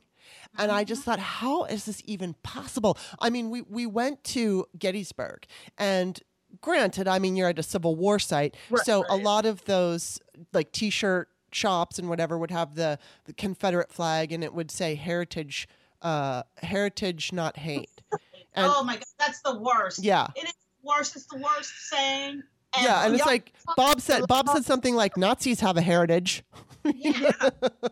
Oh, it kills me. There's so many things that kill me about it. Like when people talk about, I don't like Trump, but I like his economic policy. I was Right. like, you know what? You never hear people talk about when they talk about Nazis? Their economic policy. you actually never hear anybody go, you know what? Say what you want about that genocide. Their tax policy. you Oh. never hear that. Here's the point, and the point is, is that if you bake a cake with hate, you still eating hate. yeah. I don't care if you use butter. Oh no, I just want and this part. milk. I just That's want what this part. You know what I mean? The hate Yeah. is only the hate concentrated on the left. No, it didn't. No, it didn't. And don't all you know? got baked in the cake. That's how Mhm. it works. Like it's just. But I am. I am. It is good to be able to have these conversations in a way that we haven't been able to have them. I think successfully before, and and I do feel like we will be. I do believe we will be better for this experience, Yeah. and that not that this was the only way to get better, Mhm. but it's what happened. Well, you know, people uh, what you know, people are motivated when they're uncomfortable, and you know, I mean, I, I wish that people were different, but I wish people would stay motivated all the time. Obviously, GOP voters do, but they're an older group. You know, that most of those are so many GOP voters are retired and they're watching Fox News all day and they get themselves all worked up and then they run to the polls. Whereas with Democrats, I mean, we're all scattered and we all yell at each other and we all disagree. We all want the same thing, but we fight about how to get there. And but I agree with you. I do think that this is, you know, uncomfortable situations open our eyes to some of our flaws. And hopefully, you know, I mean, I always want to be open to if I make if I say something that's offensive or if I be, you know, I mean, I have embraced the patriarchy in ways that a I didn't realize and as a as a feminist online as I write and as I think about these things I look back at my life and say oh my god. And and to this day I embrace the patriarchy because I experience body hatred. And even though I'm I logically understand that I shouldn't hate my body and I shouldn't let patriarchy determine how I feel about myself I'm I'm I'm not yet able to overcome that. Oh, and- because you can't you can't intellectualize your feelings. You know, Yeah. You can't. We were all raised in the same culture, and the, the same culture that makes us uh, all do that. So that we we we do it to ourselves, and it does suck. I had a friend recently. He knew about a situation where a, a famous act, actor assaulted me. Essentially, he he kissed me, uh, grabbed me. He kind of kid, sort of kidnapped me and kissed me. Oh my god. I always thought of it, and this is this is the thing: when you realize how much you have taken this Yes. in, um, because I thought of it as this really freaky situation with this famous person, and I and I never allowed myself to look at it as an assault. And then Yeah. this friend of a man, um, a white guy, he was telling a friend, "Oh yeah, and this guy, you know, he assaulted Angela," and I was like, "Assault?" And I went, "Angela, you say assault? That is assault." Yeah. Like I, it's like wow, like I have so taken on you know that we're all fighting it you know like i'm fighting it in myself i'm like allow yourself to pun to say what this person did was Mhm. wrong to you like i'm like it wasn't that big a deal i mean he didn't like hurt me physically i didn't get bruised like, yeah, I he didn't wasn't. Uh, that that that exact thing happened to me earlier this year. I told the story of this guy I went out with when I was like 20 years old. He was 26 years old. He was a police officer, and we had after dinner we had gone up on Mulholland Drive in Los Angeles, and we started making out, which I wanted to do. I was kissing him, and he wanted me. I don't remember exactly how it all came about, but he wanted me to give him a blowjob, and I didn't. And so as we were kissing, I noticed movement, and there he was jerking off right there in front of me, and I I, I backed up and I was like, and, and, he finished, and then. Uh, all these years until I was on my podcast talking to my girlfriend, she's like, he assaulted you.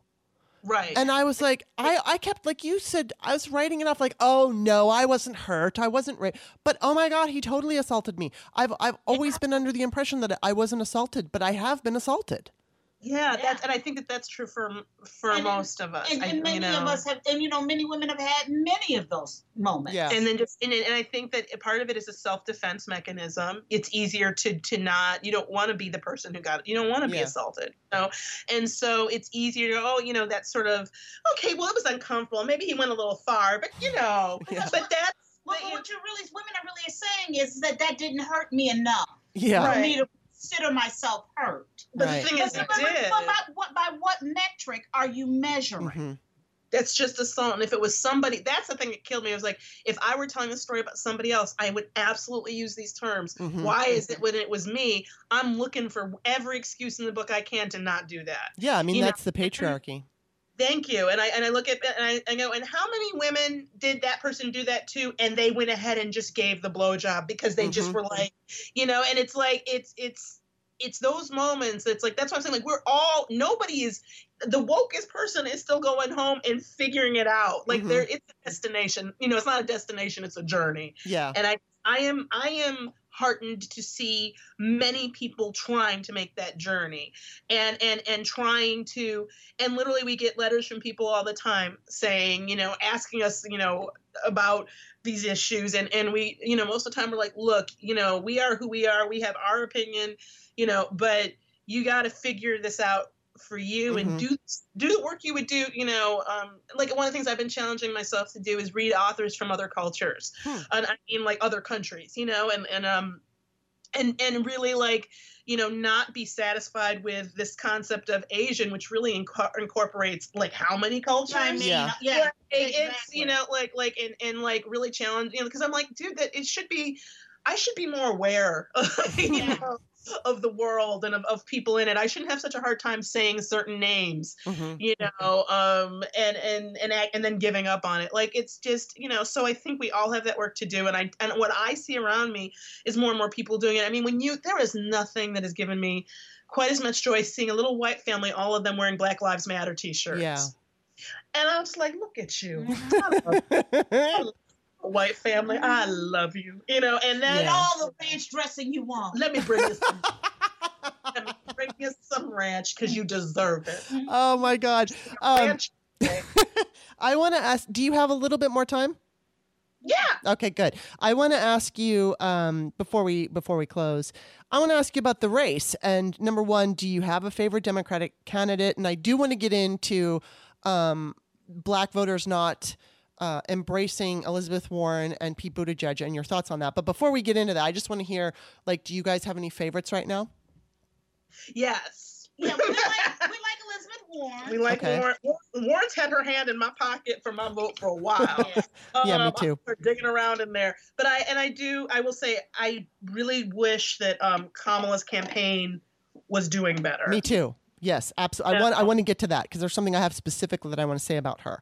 Um, but do, why do you think Elizabeth Warren is having such a, diffi- a difficult time with black voters? because black people haven't been exposed to her. You know, Yeah. everybody knows who They all Joe know who Biden. Uncle Joe is. Everybody knows Mhm. who Joe Biden is because everybody, you know, He's the voted vice for- president. Yeah. for the vice- and Right. because of Barack Obama. Let's Mhm. be really, real, real. Yeah, he's Yeah. about he he is right next to Barack Obama. Obama. So it's like so That's like being next to Jesus. Exactly. So, and I'll tell you something, black, like, I think that especially older people, you know, that, that I talked to my mother and she's 71 today, actually. Oh. And she, um, she's, she is a Biden, Biden girl at this Uh-huh. moment. And you get to the point where my sister was like, don't even bring it up. Don't even bring it up. my sister's is, we're all, we're leaning, you know, we, we told ourselves, Frances and I told ourselves we would wait till we And be really, open. and be open and really try to because they're you know and give everybody a chance except for of course for Tulsi Gabbard yeah. but um because like no No. uh but like other than her um I think that Warren just she has a name th- th- she has the same problem they all have name recognition then I think also um I think that though that she translates and speaks better to the black community than Buttigieg does and, and Mhm. also, you know- people are saying that with Warren, you know, she is actually her numbers with young black are voters very good are hmm. very, very good. And you know, but and she's getting that kind of like in between place between Bernie and Biden. I think her problem is, as is always the problem, she's a woman. Yeah. That's right. That's the problem. And then Mhm. I was listening to, I think the Daily earlier this week, one of the shows was on, they did a, the New York Times did one of their biggest polls they've, I guess, ever done. And they basically found a way to allow people to express their sexism without directly saying it. hmm So, and it was something like 40% of the people were saying that they, you know, in this, and they pulled thousands, I forget how many, but um, 40% of them said that all of the women candidates were unlikable. I wonder what the thing they have in common is. I don't know. They're candidates. I don't know what you're talking about. I mean, Um, they all went the same hairdresser. It's the hair. hair. It's the hair. Yeah, although Tulsi does have the best hair. Yeah, She she But does. the uh, but she's like, ev- I know. Yeah, she's But, crazy uh, evil. Yeah. I, I don't even know. But that's uh, to me, that is a bigger problem for all of the women candidates. But I think that when I when I think when Elizabeth Warren gets the opportunity to speak to people, hmm then uh, you see it happen, especially when she talks about a lot of because she talks about um she has talked about reparations. Beto did the best job of it, Yeah. but he to get out. But in talk about um you know I know we go to criminal justice, which I have my feelings about why that is always Mhm. you know Mhm. um but you know she has i mean i think that when people get the chance to hear her but i think that she's struggling with you know not yeah not struggling but the same thing not Yeah. not just not being well known enough Yeah, and she's not, just got to get out in front of more people. yeah and people feel safe with the old white guy who Mhm. was the black guy that they loved and i and i get that Yeah. Yeah, and she's got to. Here's the thing: she's got to appeal to black people, and you know, and the thing is, is that you know, Joe Joe Biden, uh, he already has it. He's Yeah. got that. Yeah, he's got it. He whether or not definitely does. deserves it. Whether or not he it. deserves Yeah, it I, yeah, I'm going to go with that because I don't know that he deserves it. But, you know, interestingly, when I was talking to Greg Olear yesterday, he is fully on board for uh, for Kamala. And, you know, we went through each one of the candidates and he was giving his opinions. He's very he's very critical, but he's very also positive. So, even though he might be critical of somebody, he was not a jerk about it. And he Right. he really made such a case for Kamala that I'm I mean, Elizabeth is my favorite candidate when it comes to domestic policy. Um, Yes. You know, she has been for the working people. Uh, so much of her, I, I just, I love what she's done and how she's able to communicate it. But what she doesn't have, and what Kamala has, is, I mean, Kamala is a prosecutor, and Yep. you know, we've seen her on the debate stage just take a hold of that microphone, look into the camera, and talk directly to Trump, which I absolutely love. And then, and the reason he chooses well, the reason he supports her over everybody else is because she would be willing to go after Trump once she's president. And, you know, usually presidents don't go after each other. Um, They're going to set a precedent. But at this point in the game, uh, the Republicans are going to go after us. They're going to make shit up if we didn't do anything wrong. They're going to try to impeach us. They're going to try to impeach the next Democratic president. No matter what they, I mean, if it was Jesus, they would try to Yeah. impeach Jesus. And um, so Kamala and, and also Greg Olear didn't think that Trump is going to debate. But if he were to debate Kamala, Oh my God, it'd be so good. Yeah, of course. Oh, here's that'd the thing. so I've, I've, good. I've, I've had this fantasy for a long time. Oh, she would and annihilate. she Yes. would.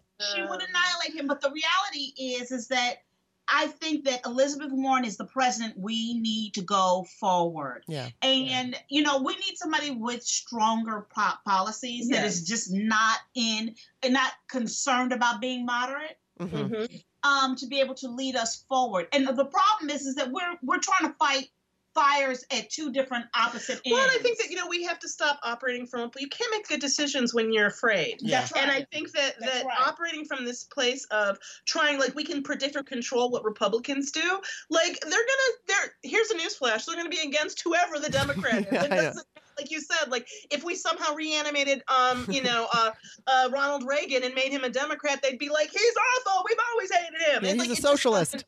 Yeah, it doesn't. That you can't. You can't that can't be why we pick somebody. Unfortunately, I think the bigger issue we have beyond our candidate is the sanctity of the election. Mhm. I, Oh, yeah. steal- trying to steal it right now. Mhm. Closing closing voting, um, you know, DMVs and closing voting polling stations all over the. They they have gone after. They stole Stacey. Abrams. Oh election. yeah, So I mean, and they, as far as I'm concerned, the electoral college they stole Hillary's election. yes. So it's can people this false logic of we need more votes. She had more votes. Mhm. That wasn't what did it. So the thing is, we have to protect our electorate in our election, get as many people out to vote. So many people out that they can't pull a, a, a, a you know a thing. If everybody goes out and votes, you can't. It's a lot And harder We, we, we don't to have to hide. talk about hanging Chad. You know, because it's a lot harder to be like, oh well, we just don't know. But I mean, they invalidated most of Detroit's Like Yeah. they did sorts of shit. To so th- to me, the biggest issue is that's the thing. That's why I love what Stacey Abrams has done with um, the fair fight yes. and um, trying to make sure because that I think is our issue number one. Issue number two is our candidate, and I think that for me, if if we if we get, I'm gonna say it the way I feel. If we get stuck with Biden, Mhm. I will be as enthusiastic as fuck. Frances knows Me I'm too. practicing. She's been practicing. do it, practicing my Biden enthusiasm because I was like, do it for her. Do it for her. I am so excited. He is the best candidate Is he? ever. Oh my goodness. I wish. I mean, I think. That, I think that JFK is like, wow. I wish I had been Joe Biden. like, I'm really because I was like, we can't just support him. We have to get people who don't normally vote to vote. We have to get people who vote Yeah. irregular to and, and to be excited And about so, him. and, and then I go, what's going to really help that for me is obviously a VP. You know. Mhm. oh um, and yeah. Who I would really love.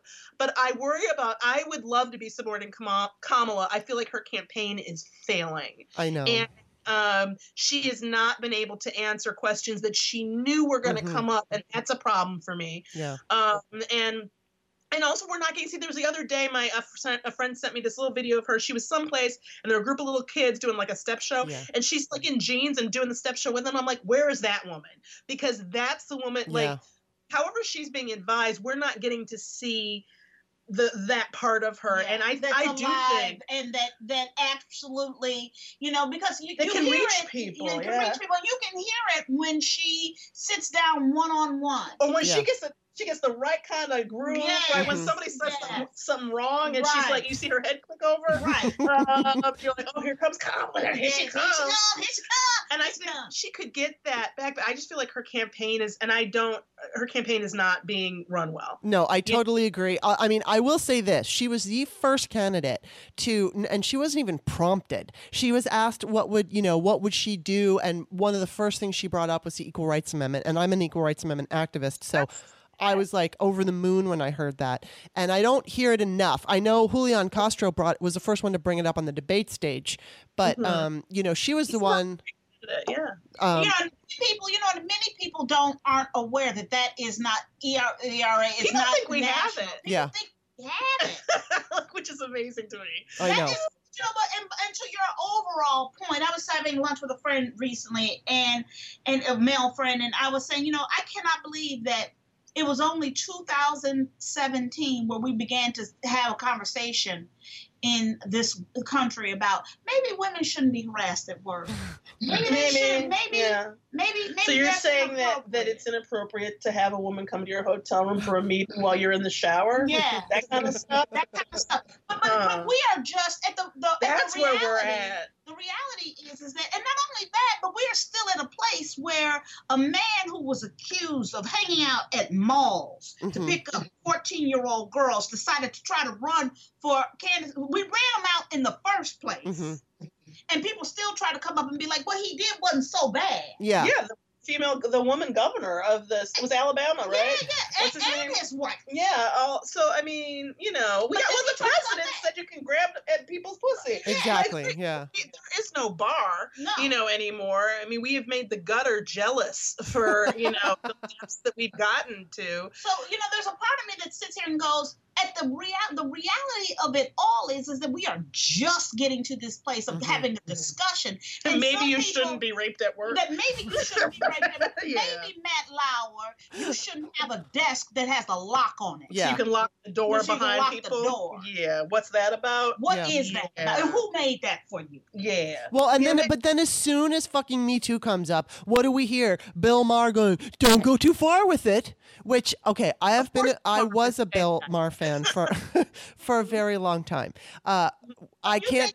in Superhead, I don't think you can give uh, advice. No, feminist- no. And it's like, okay, granted, he was using the example of Al Franken, but, and as much as I hate what happened to Al Franken, I think it was seven women came out and said he did inappropriate things with him. And so it's like, well, you know what? I think, you know, he wanted an investigation and it didn't happen. I think there should have been an investigation.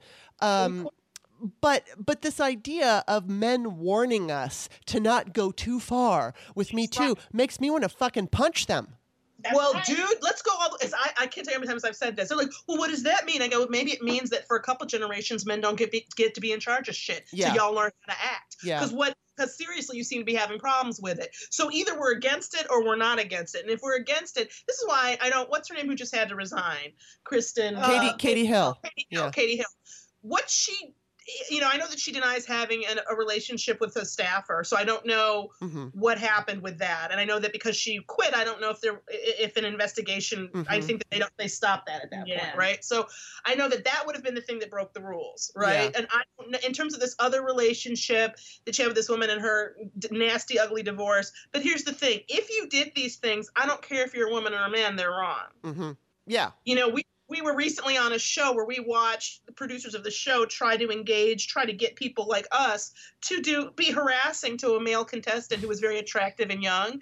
And they wanted this producer was like go over there and like grab on him and try to get him to take his shirt off. And we were like no, and she just looked at us that? really surprised. She's like well it'll be really funny. I go it's also called harassment. Yeah. he's at his job. We're at our job. No Wow. and and that's I mean, so my thing is, yeah, do I did I like her politics? Yeah, but I don't know what happened there. Mhm, But yeah. she quit and it, it, you know, and it doesn't look I, mean, personal her family, personal marriage, I don't give a fuck. Mhm. But But you know, You know, with but a it- staffer but issue. a staffer issue, it's like stop fucking people at work. Why is this so difficult because I'm going to tell you something. Why is this so difficult? Because everybody would lose their mind, Republican or, Yeah. or Democrat, if, if a man had brought home a female staffer. Yeah.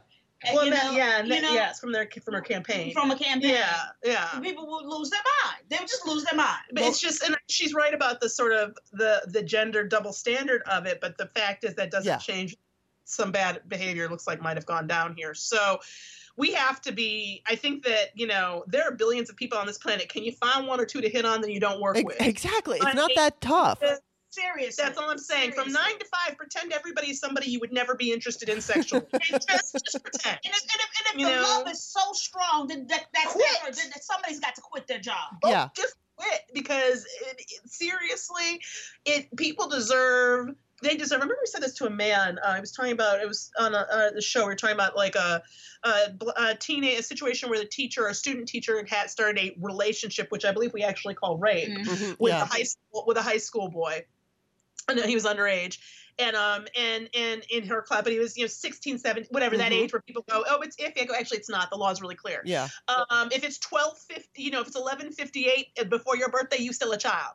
So that's just how it works. But like, And I remember people saying, well, you know, and I'm like, it's not different because he's a boy. Boys No. deserve to go to school and not have to be worried about being Yeah. hit on Right. too. That's You right. know what I mean? Young- Like young they, men, young men have just as much. You know, They they, have the right to to develop. yeah. You know, my, right now, my daughter goes to an all-girls school, and she was talking about yesterday. She was talking about you know all the other times when she went to school and they played basketball, and girls weren't allowed to play basketball. Yeah. Girls, you know, were you know if you you didn't want to look jockish in front they of wouldn't, boy, yeah, and they wouldn't let her play soccer. and they wouldn't let her play soccer and all of those things. And she was talking about yesterday, she talked playing basketball in eighth grade with all girls. And she said, and mom, it was good. It was competitive Hmm. and we were pushing each other and we were calling each other's names. okay, well that's not. Well, we okay. well, you know, as, as far as the um, boy thing, you know, maybe Yeah. boys are a little bit more excited about having sex with somebody older because it's different. I mean, I, I, you know, collected stories from people about how they lost their virginity, and for the most part, the boys liked it more.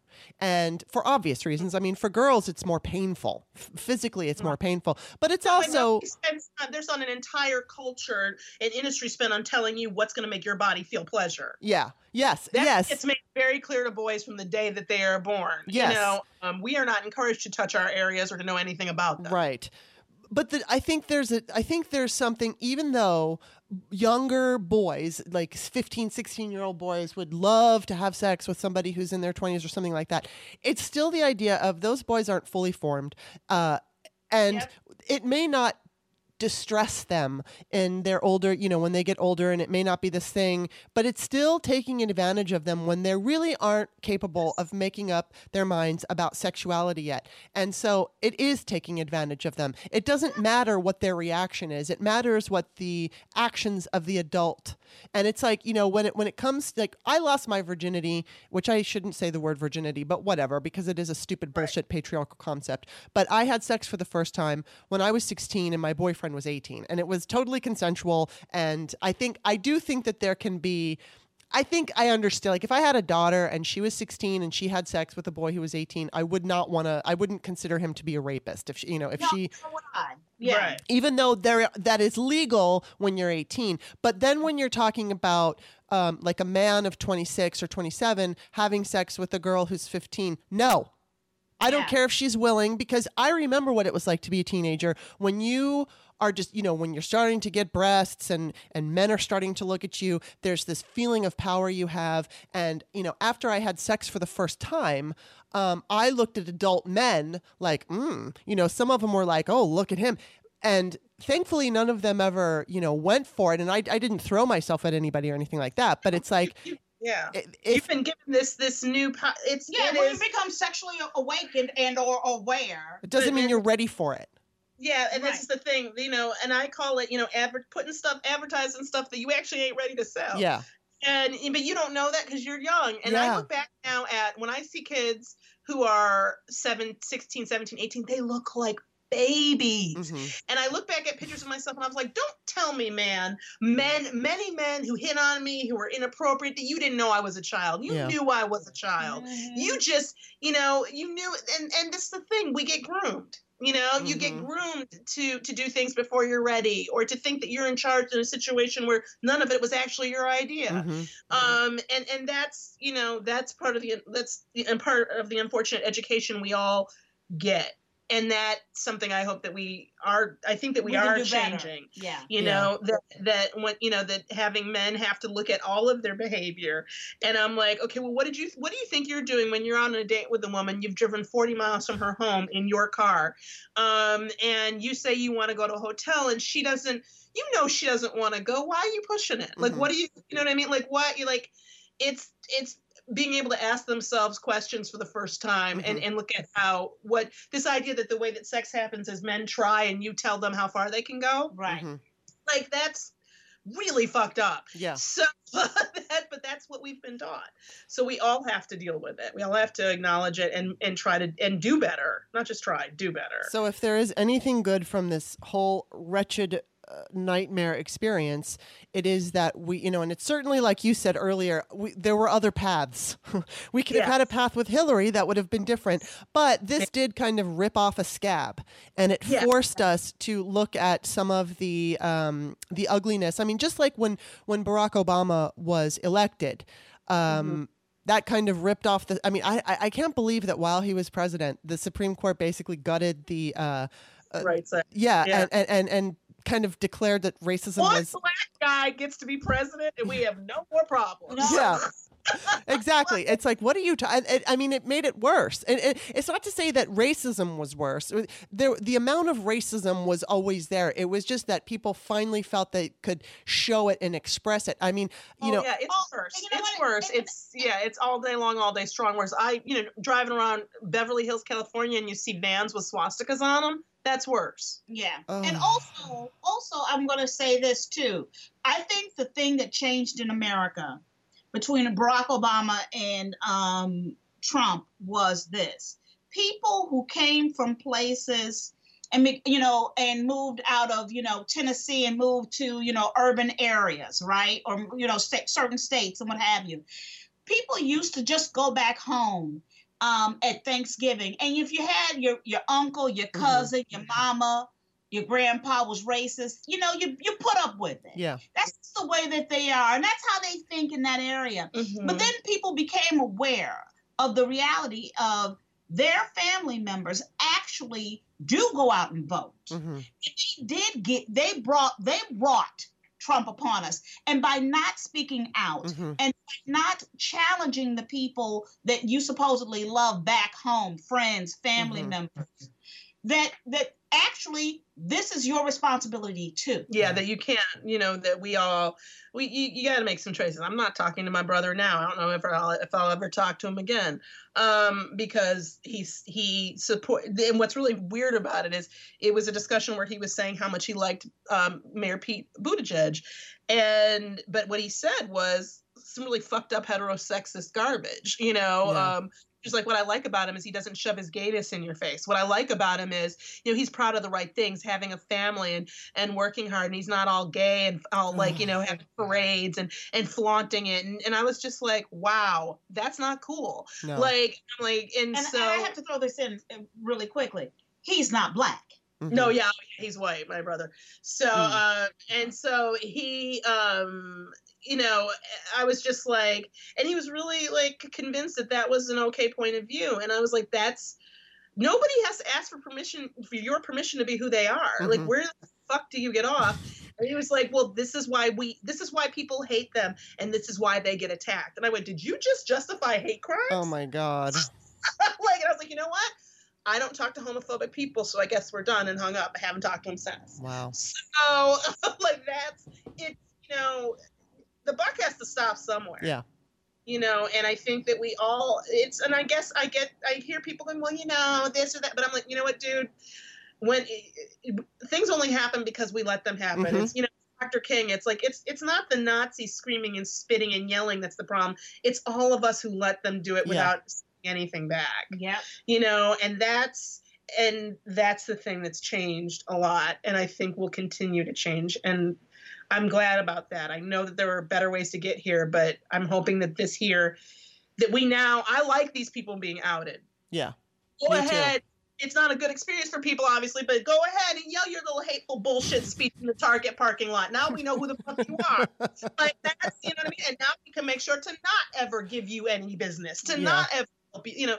So um but i and i think that we've all become much more aware of the daily indignities Mhm. that people suffer and that's that's huge hmm Yeah, yeah. I, I mean, I have always been a big mouth, and I tried. I, I tried to stand up when I see an injustice. I've I've done that my whole life. My mother raised me to t- to be that way. I mean, I, I and I, I again, I'm sorry to my listeners who have heard this story a million times, but you know, my mom does not accept it if you know we have some family members that use the N word, and Mm. my mom just says, no, you can't say that around me.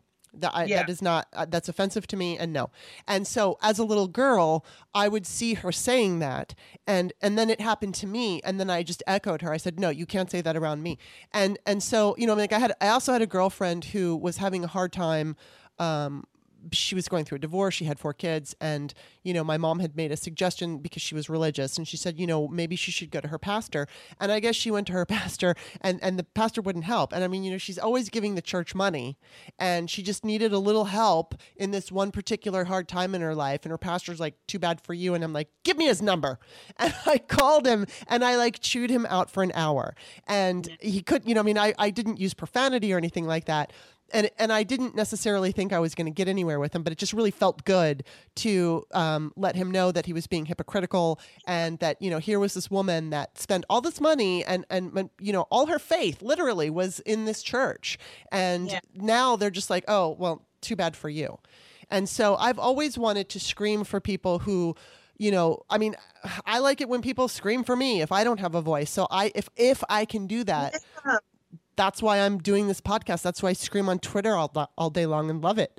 Yeah, yeah, you have to because that's the thing.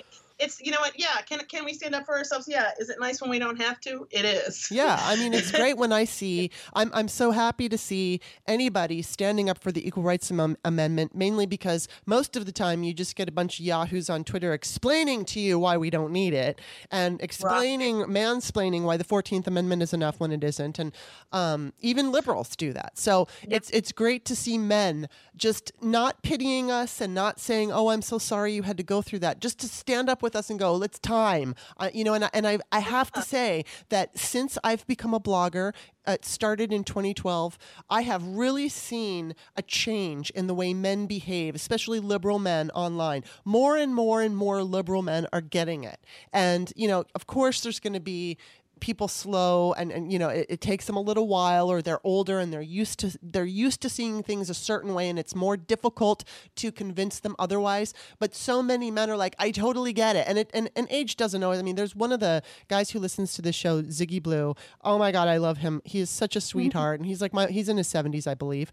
Um, and he's you know as woke as they get and he's for warren and um, he's just he's a very my mother is for warren and she's you know 72 so obviously it's not just age but it's just the idea some people are wrapped up into a certain way of seeing things and to get them to change their perspectives isn't always so easy. So when i do see men online standing up whether it's you know against racism or against sexism it, it makes me feel good because i do think that people like us who keep screaming out they're listening and they're going we get it. We get it.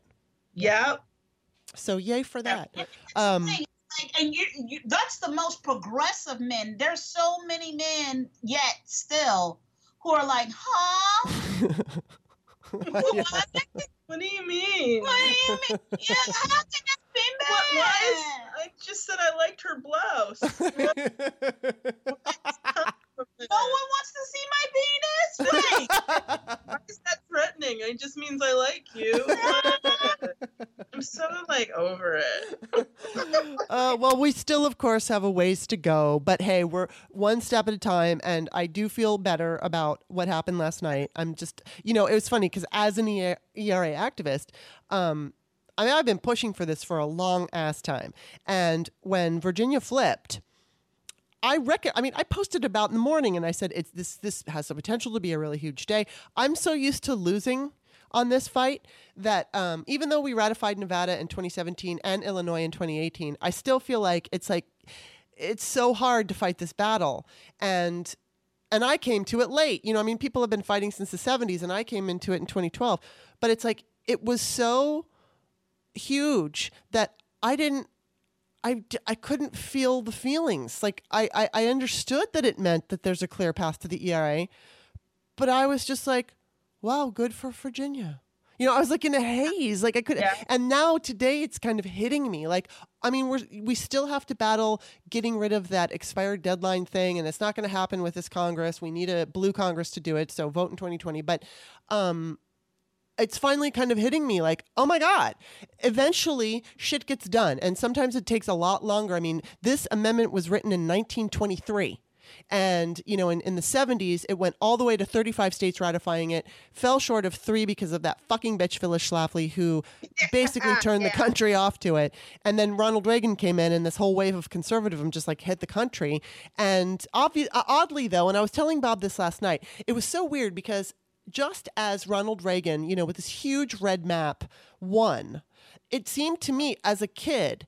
Um, I'm a Gen X kid growing up, and I'm seeing women who are, um, you know, working on Wall Street and wearing their tennis shoes, uh, you know, to the train and and and I'm seeing women make all kinds of strides. So it was interesting how in some ways we we did go backwards and we we were unable to move forwards with the equal rights amendment at that time. But at the same time women were still advancing. And and the message that i got and i was one of those people who believed the era had been ratified um, the message that i got was equal rights are are are happening and they're going to continue to happen. We're just we're just going to see a progression of equality and it's it's not going to be, you know, and and here we were with Ronald Reagan as president. And and like now when I go back and I look at all these 1980s television shows, like right now we're watching Cheers, their clothes are so conservative. But Yeah. you know, it's like that every you're so covered up and it's all these especially for women big boxy so you don't see their figures. I mean at the time they were really you know hot and fresh and and I never thought of it in terms of being conservative clothing. I always thought it was like you know with the big shoulder pads and the and and the glossy the the whole like satin shirts and and the bold colors. It seemed to oh, me like you know we were not being like little prairie girls who were so conservative, but it's just fascinating to me how it's kind of like at the same time we had a regression, but but then women were just like, fuck it, I'm still gonna go. I'm still gonna make it. So Yeah. it's like the ERA is gonna get there, and I don't know how long it's gonna take, but we will get there. And I really do feel like uh, yesterday made made me feel a lot better. So I'm really just I feeling good about that. And I also think just on a very small level, like here we all are paying attention to state level politics in Yeah. states we're in. Yeah. And that's a huge thing. Like That's people a win. people knowing who the speaker of the house is and who the majority leader in the senate is and knowing that there's a whip or a, all that Yeah. there's a level of civil engagement that we have never had in my lifetime with people knowing just knowing who their their own representatives are and who other re- the representatives are that's that is huge Yeah, That's it not- is. that, that's a huge education and something that i think will serve us more and more Yes, at least for a while, and then we'll probably, you know, get used to having everything great, and then fuck it all up again. But maybe we'll, we'll maybe we'll all be dead when that happens. Stay vigilant. Yeah. all right. Well, okay. This is enough about politics. Tell me what is next uh, on your plate as far as projects go. Well, we're looking at hopefully um, getting out on the road at some point. yeah do some touring Mhm. um, of the podcast, possibly. You know, we're working a lot on our podcast, The Final Word and Idiot of the Week. So we want to do some touring with that. And, you know, we're writing a book on friendship. And um, and a bunch of other like writing, producing stuff on the horizon. yeah. Well, But when you come out with your book, I want to read it. Oh, please. Thank you. well, you Yeah. guys are you guys are just such a joy. I knew this was going to be a fun show. It's not only fun, but it was like informative. It was great conversation. Thank you so much for being on the show. Thank you for having us so much. I adore you. And then I'm just going to go and have some um uh uh now I can't remember what it is. The salad dressing. Ah, ranch. ranch. Thank you. Why can I not Oh, remember that? It's only my favorite. So I'm going to go have some ranch now. Have your, have your medicine. Okay. All right, you guys, thank you so much. Thank you. Take care. Thank you, too. Oh my God. They're oh, those women make me happy. They are so funny. They are so um just God, they're great, aren't they? I think they're great. They they they I remember when I first saw them on the Stephanie Miller, you know, sexy liberal comedy tour, there was a whole bunch of people that would come out and, you know, everybody was funny. But Frangela was just like, they blew me away. And they're so friendly and they're so nice. I love talking to them. And what I also love is that they just, you know, I mean, being a white woman, sometimes I feel nervous to approach um, racist issues because I don't want to come off as ignorant. I don't want to offend anybody if I get something wrong. And what I feel like with them is that if I am going to get something wrong or if I'm going to say something that is either not considered appropriate or whatever it is because I'm not being politically correct, that they're not going to hate me for it, that they're just going to say, hey, Kimberly, you know, think of it this way, which obviously didn't happen during this show, but that's what I love about them. That they, I trust that they're uh, going to be able to let me know what's up in a way that helps me to learn. And I had no idea. I had no idea that black women would walk into some kind of professional situation and be asked if they know their father. That makes me want to cry and that makes me angry because nobody should have to answer that stupid question that is so racist and so sexist. And it, I mean, I didn't know. So I want to say this to anybody who's continuing to listen. Um, please don't make you know, like this guy who said, Kimberly, stop talking about white privilege. It's class privilege. No, it's white privilege. If you're a white person, don't explain what what I mean unless unless you're going to take the side of people of color and understand that they have to deal with things that we don't even think about. That's when you can explain it. When when you say, "Look, listen to listen to people of color, whether they're black or Hispanic, because they're facing it every day. Just like with women, um, you know, we we experience so much sexism that half the time we're not even aware it's sexism because we're just we play by a different set of rules and we're used to it. We're just so used to it, and we don't even consider it sexism because if we thought about it, it would drive us insane. So I mean, it's just don't explain white privilege if you're white and you think that there's no white privilege. Just listen to other people and listen to their experiences and open your mind and say, oh, I didn't know that that happened. There's nothing wrong with that. It doesn't make you wrong. It just it just makes you understand that you know as a human being there are certain people who just have more privilege than others whether it's class privilege because that is a real thing you know felicity what's her name felicity huffman um, she's got white privilege and class privilege. So she's got both, you know, and that and, and so it's not up to me to defend her and say, "Oh, but this no, she took advantage of that." And we shouldn't. And we shouldn't scold each other, you know, when when uh, we're defending people like, you know, if if a man is defending a woman because she's been, you know, sexually harassed or whatever it is, don't scold the man who's defending her don't take up for the person who's harassing her. Just don't. We have to stop that shit. All right. So there's my lecture. and we're at about almost two hours now. So if you're still listening, kudos to you and thank you. And of course, you know, I want you to leave comments. Um, tell me what you thought of the show. Tell me what you think about the elections. I'm so excited about this. And don't forget, I do have an end another thing, uh, specifically about the Equal Rights Amendment and my journey. And you can find me on Twitter at author Kimberly, K I M B E R L E Y. And you can go to Amazon.com and you can check out my books. I did the Virgin Diaries, as I talked about on the show, which is just stories of men and women and how it felt to have sex for the first time. I also wrote Peyton's Choice, which is a story of teen abortion. And then I, I also did American Woman, and that book is basically a kind of combination of history of women's accomplishments, why it's important to vote, why it's important to ratify the Equal Rights Amendment, and then a little bit of my own experiences um, just as a woman, whether at, you know as an activist or just as a woman in the world. Um, and then the last book is um, Ain't No Sunshine Men Reveal the Pain of Heartbreak, where my mom and I collaborated collaborated on that as well.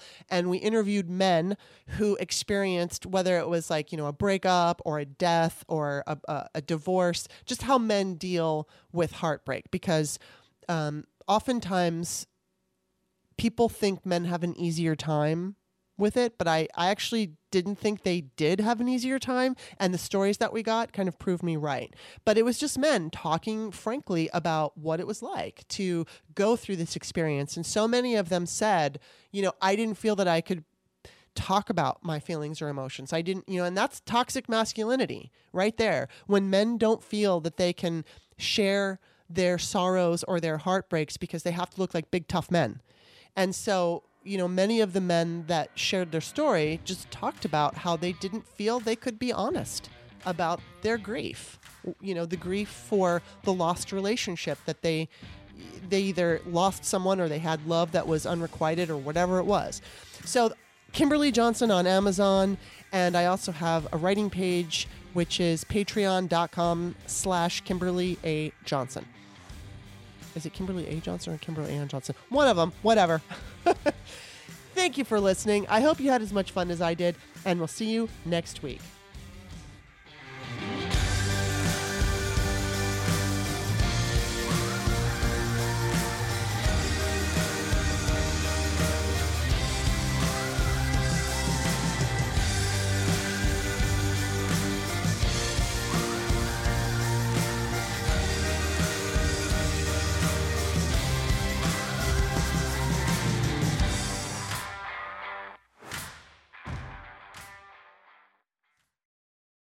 What's so special about Hero Bread's soft, fluffy, and delicious breads, buns, and tortillas? Hero Bread serves up 0 to 1 grams of net carbs, 5 to 11 grams of protein, and high fiber in every delicious serving. Made with natural ingredients, Hero Bread supports gut health, promotes weight management, and helps maintain blood sugar. Hero also drops other limited edition ultra low net carb goodies like rich, flaky croissants and buttery brioche slider rolls. Head to hero.co to shop today. This is your invitation to a masterclass in engineering and design. Your ticket to go from zero to 60 with the Lexus Performance Line. A feeling this dynamic is invite only. Fortunately, you're invited.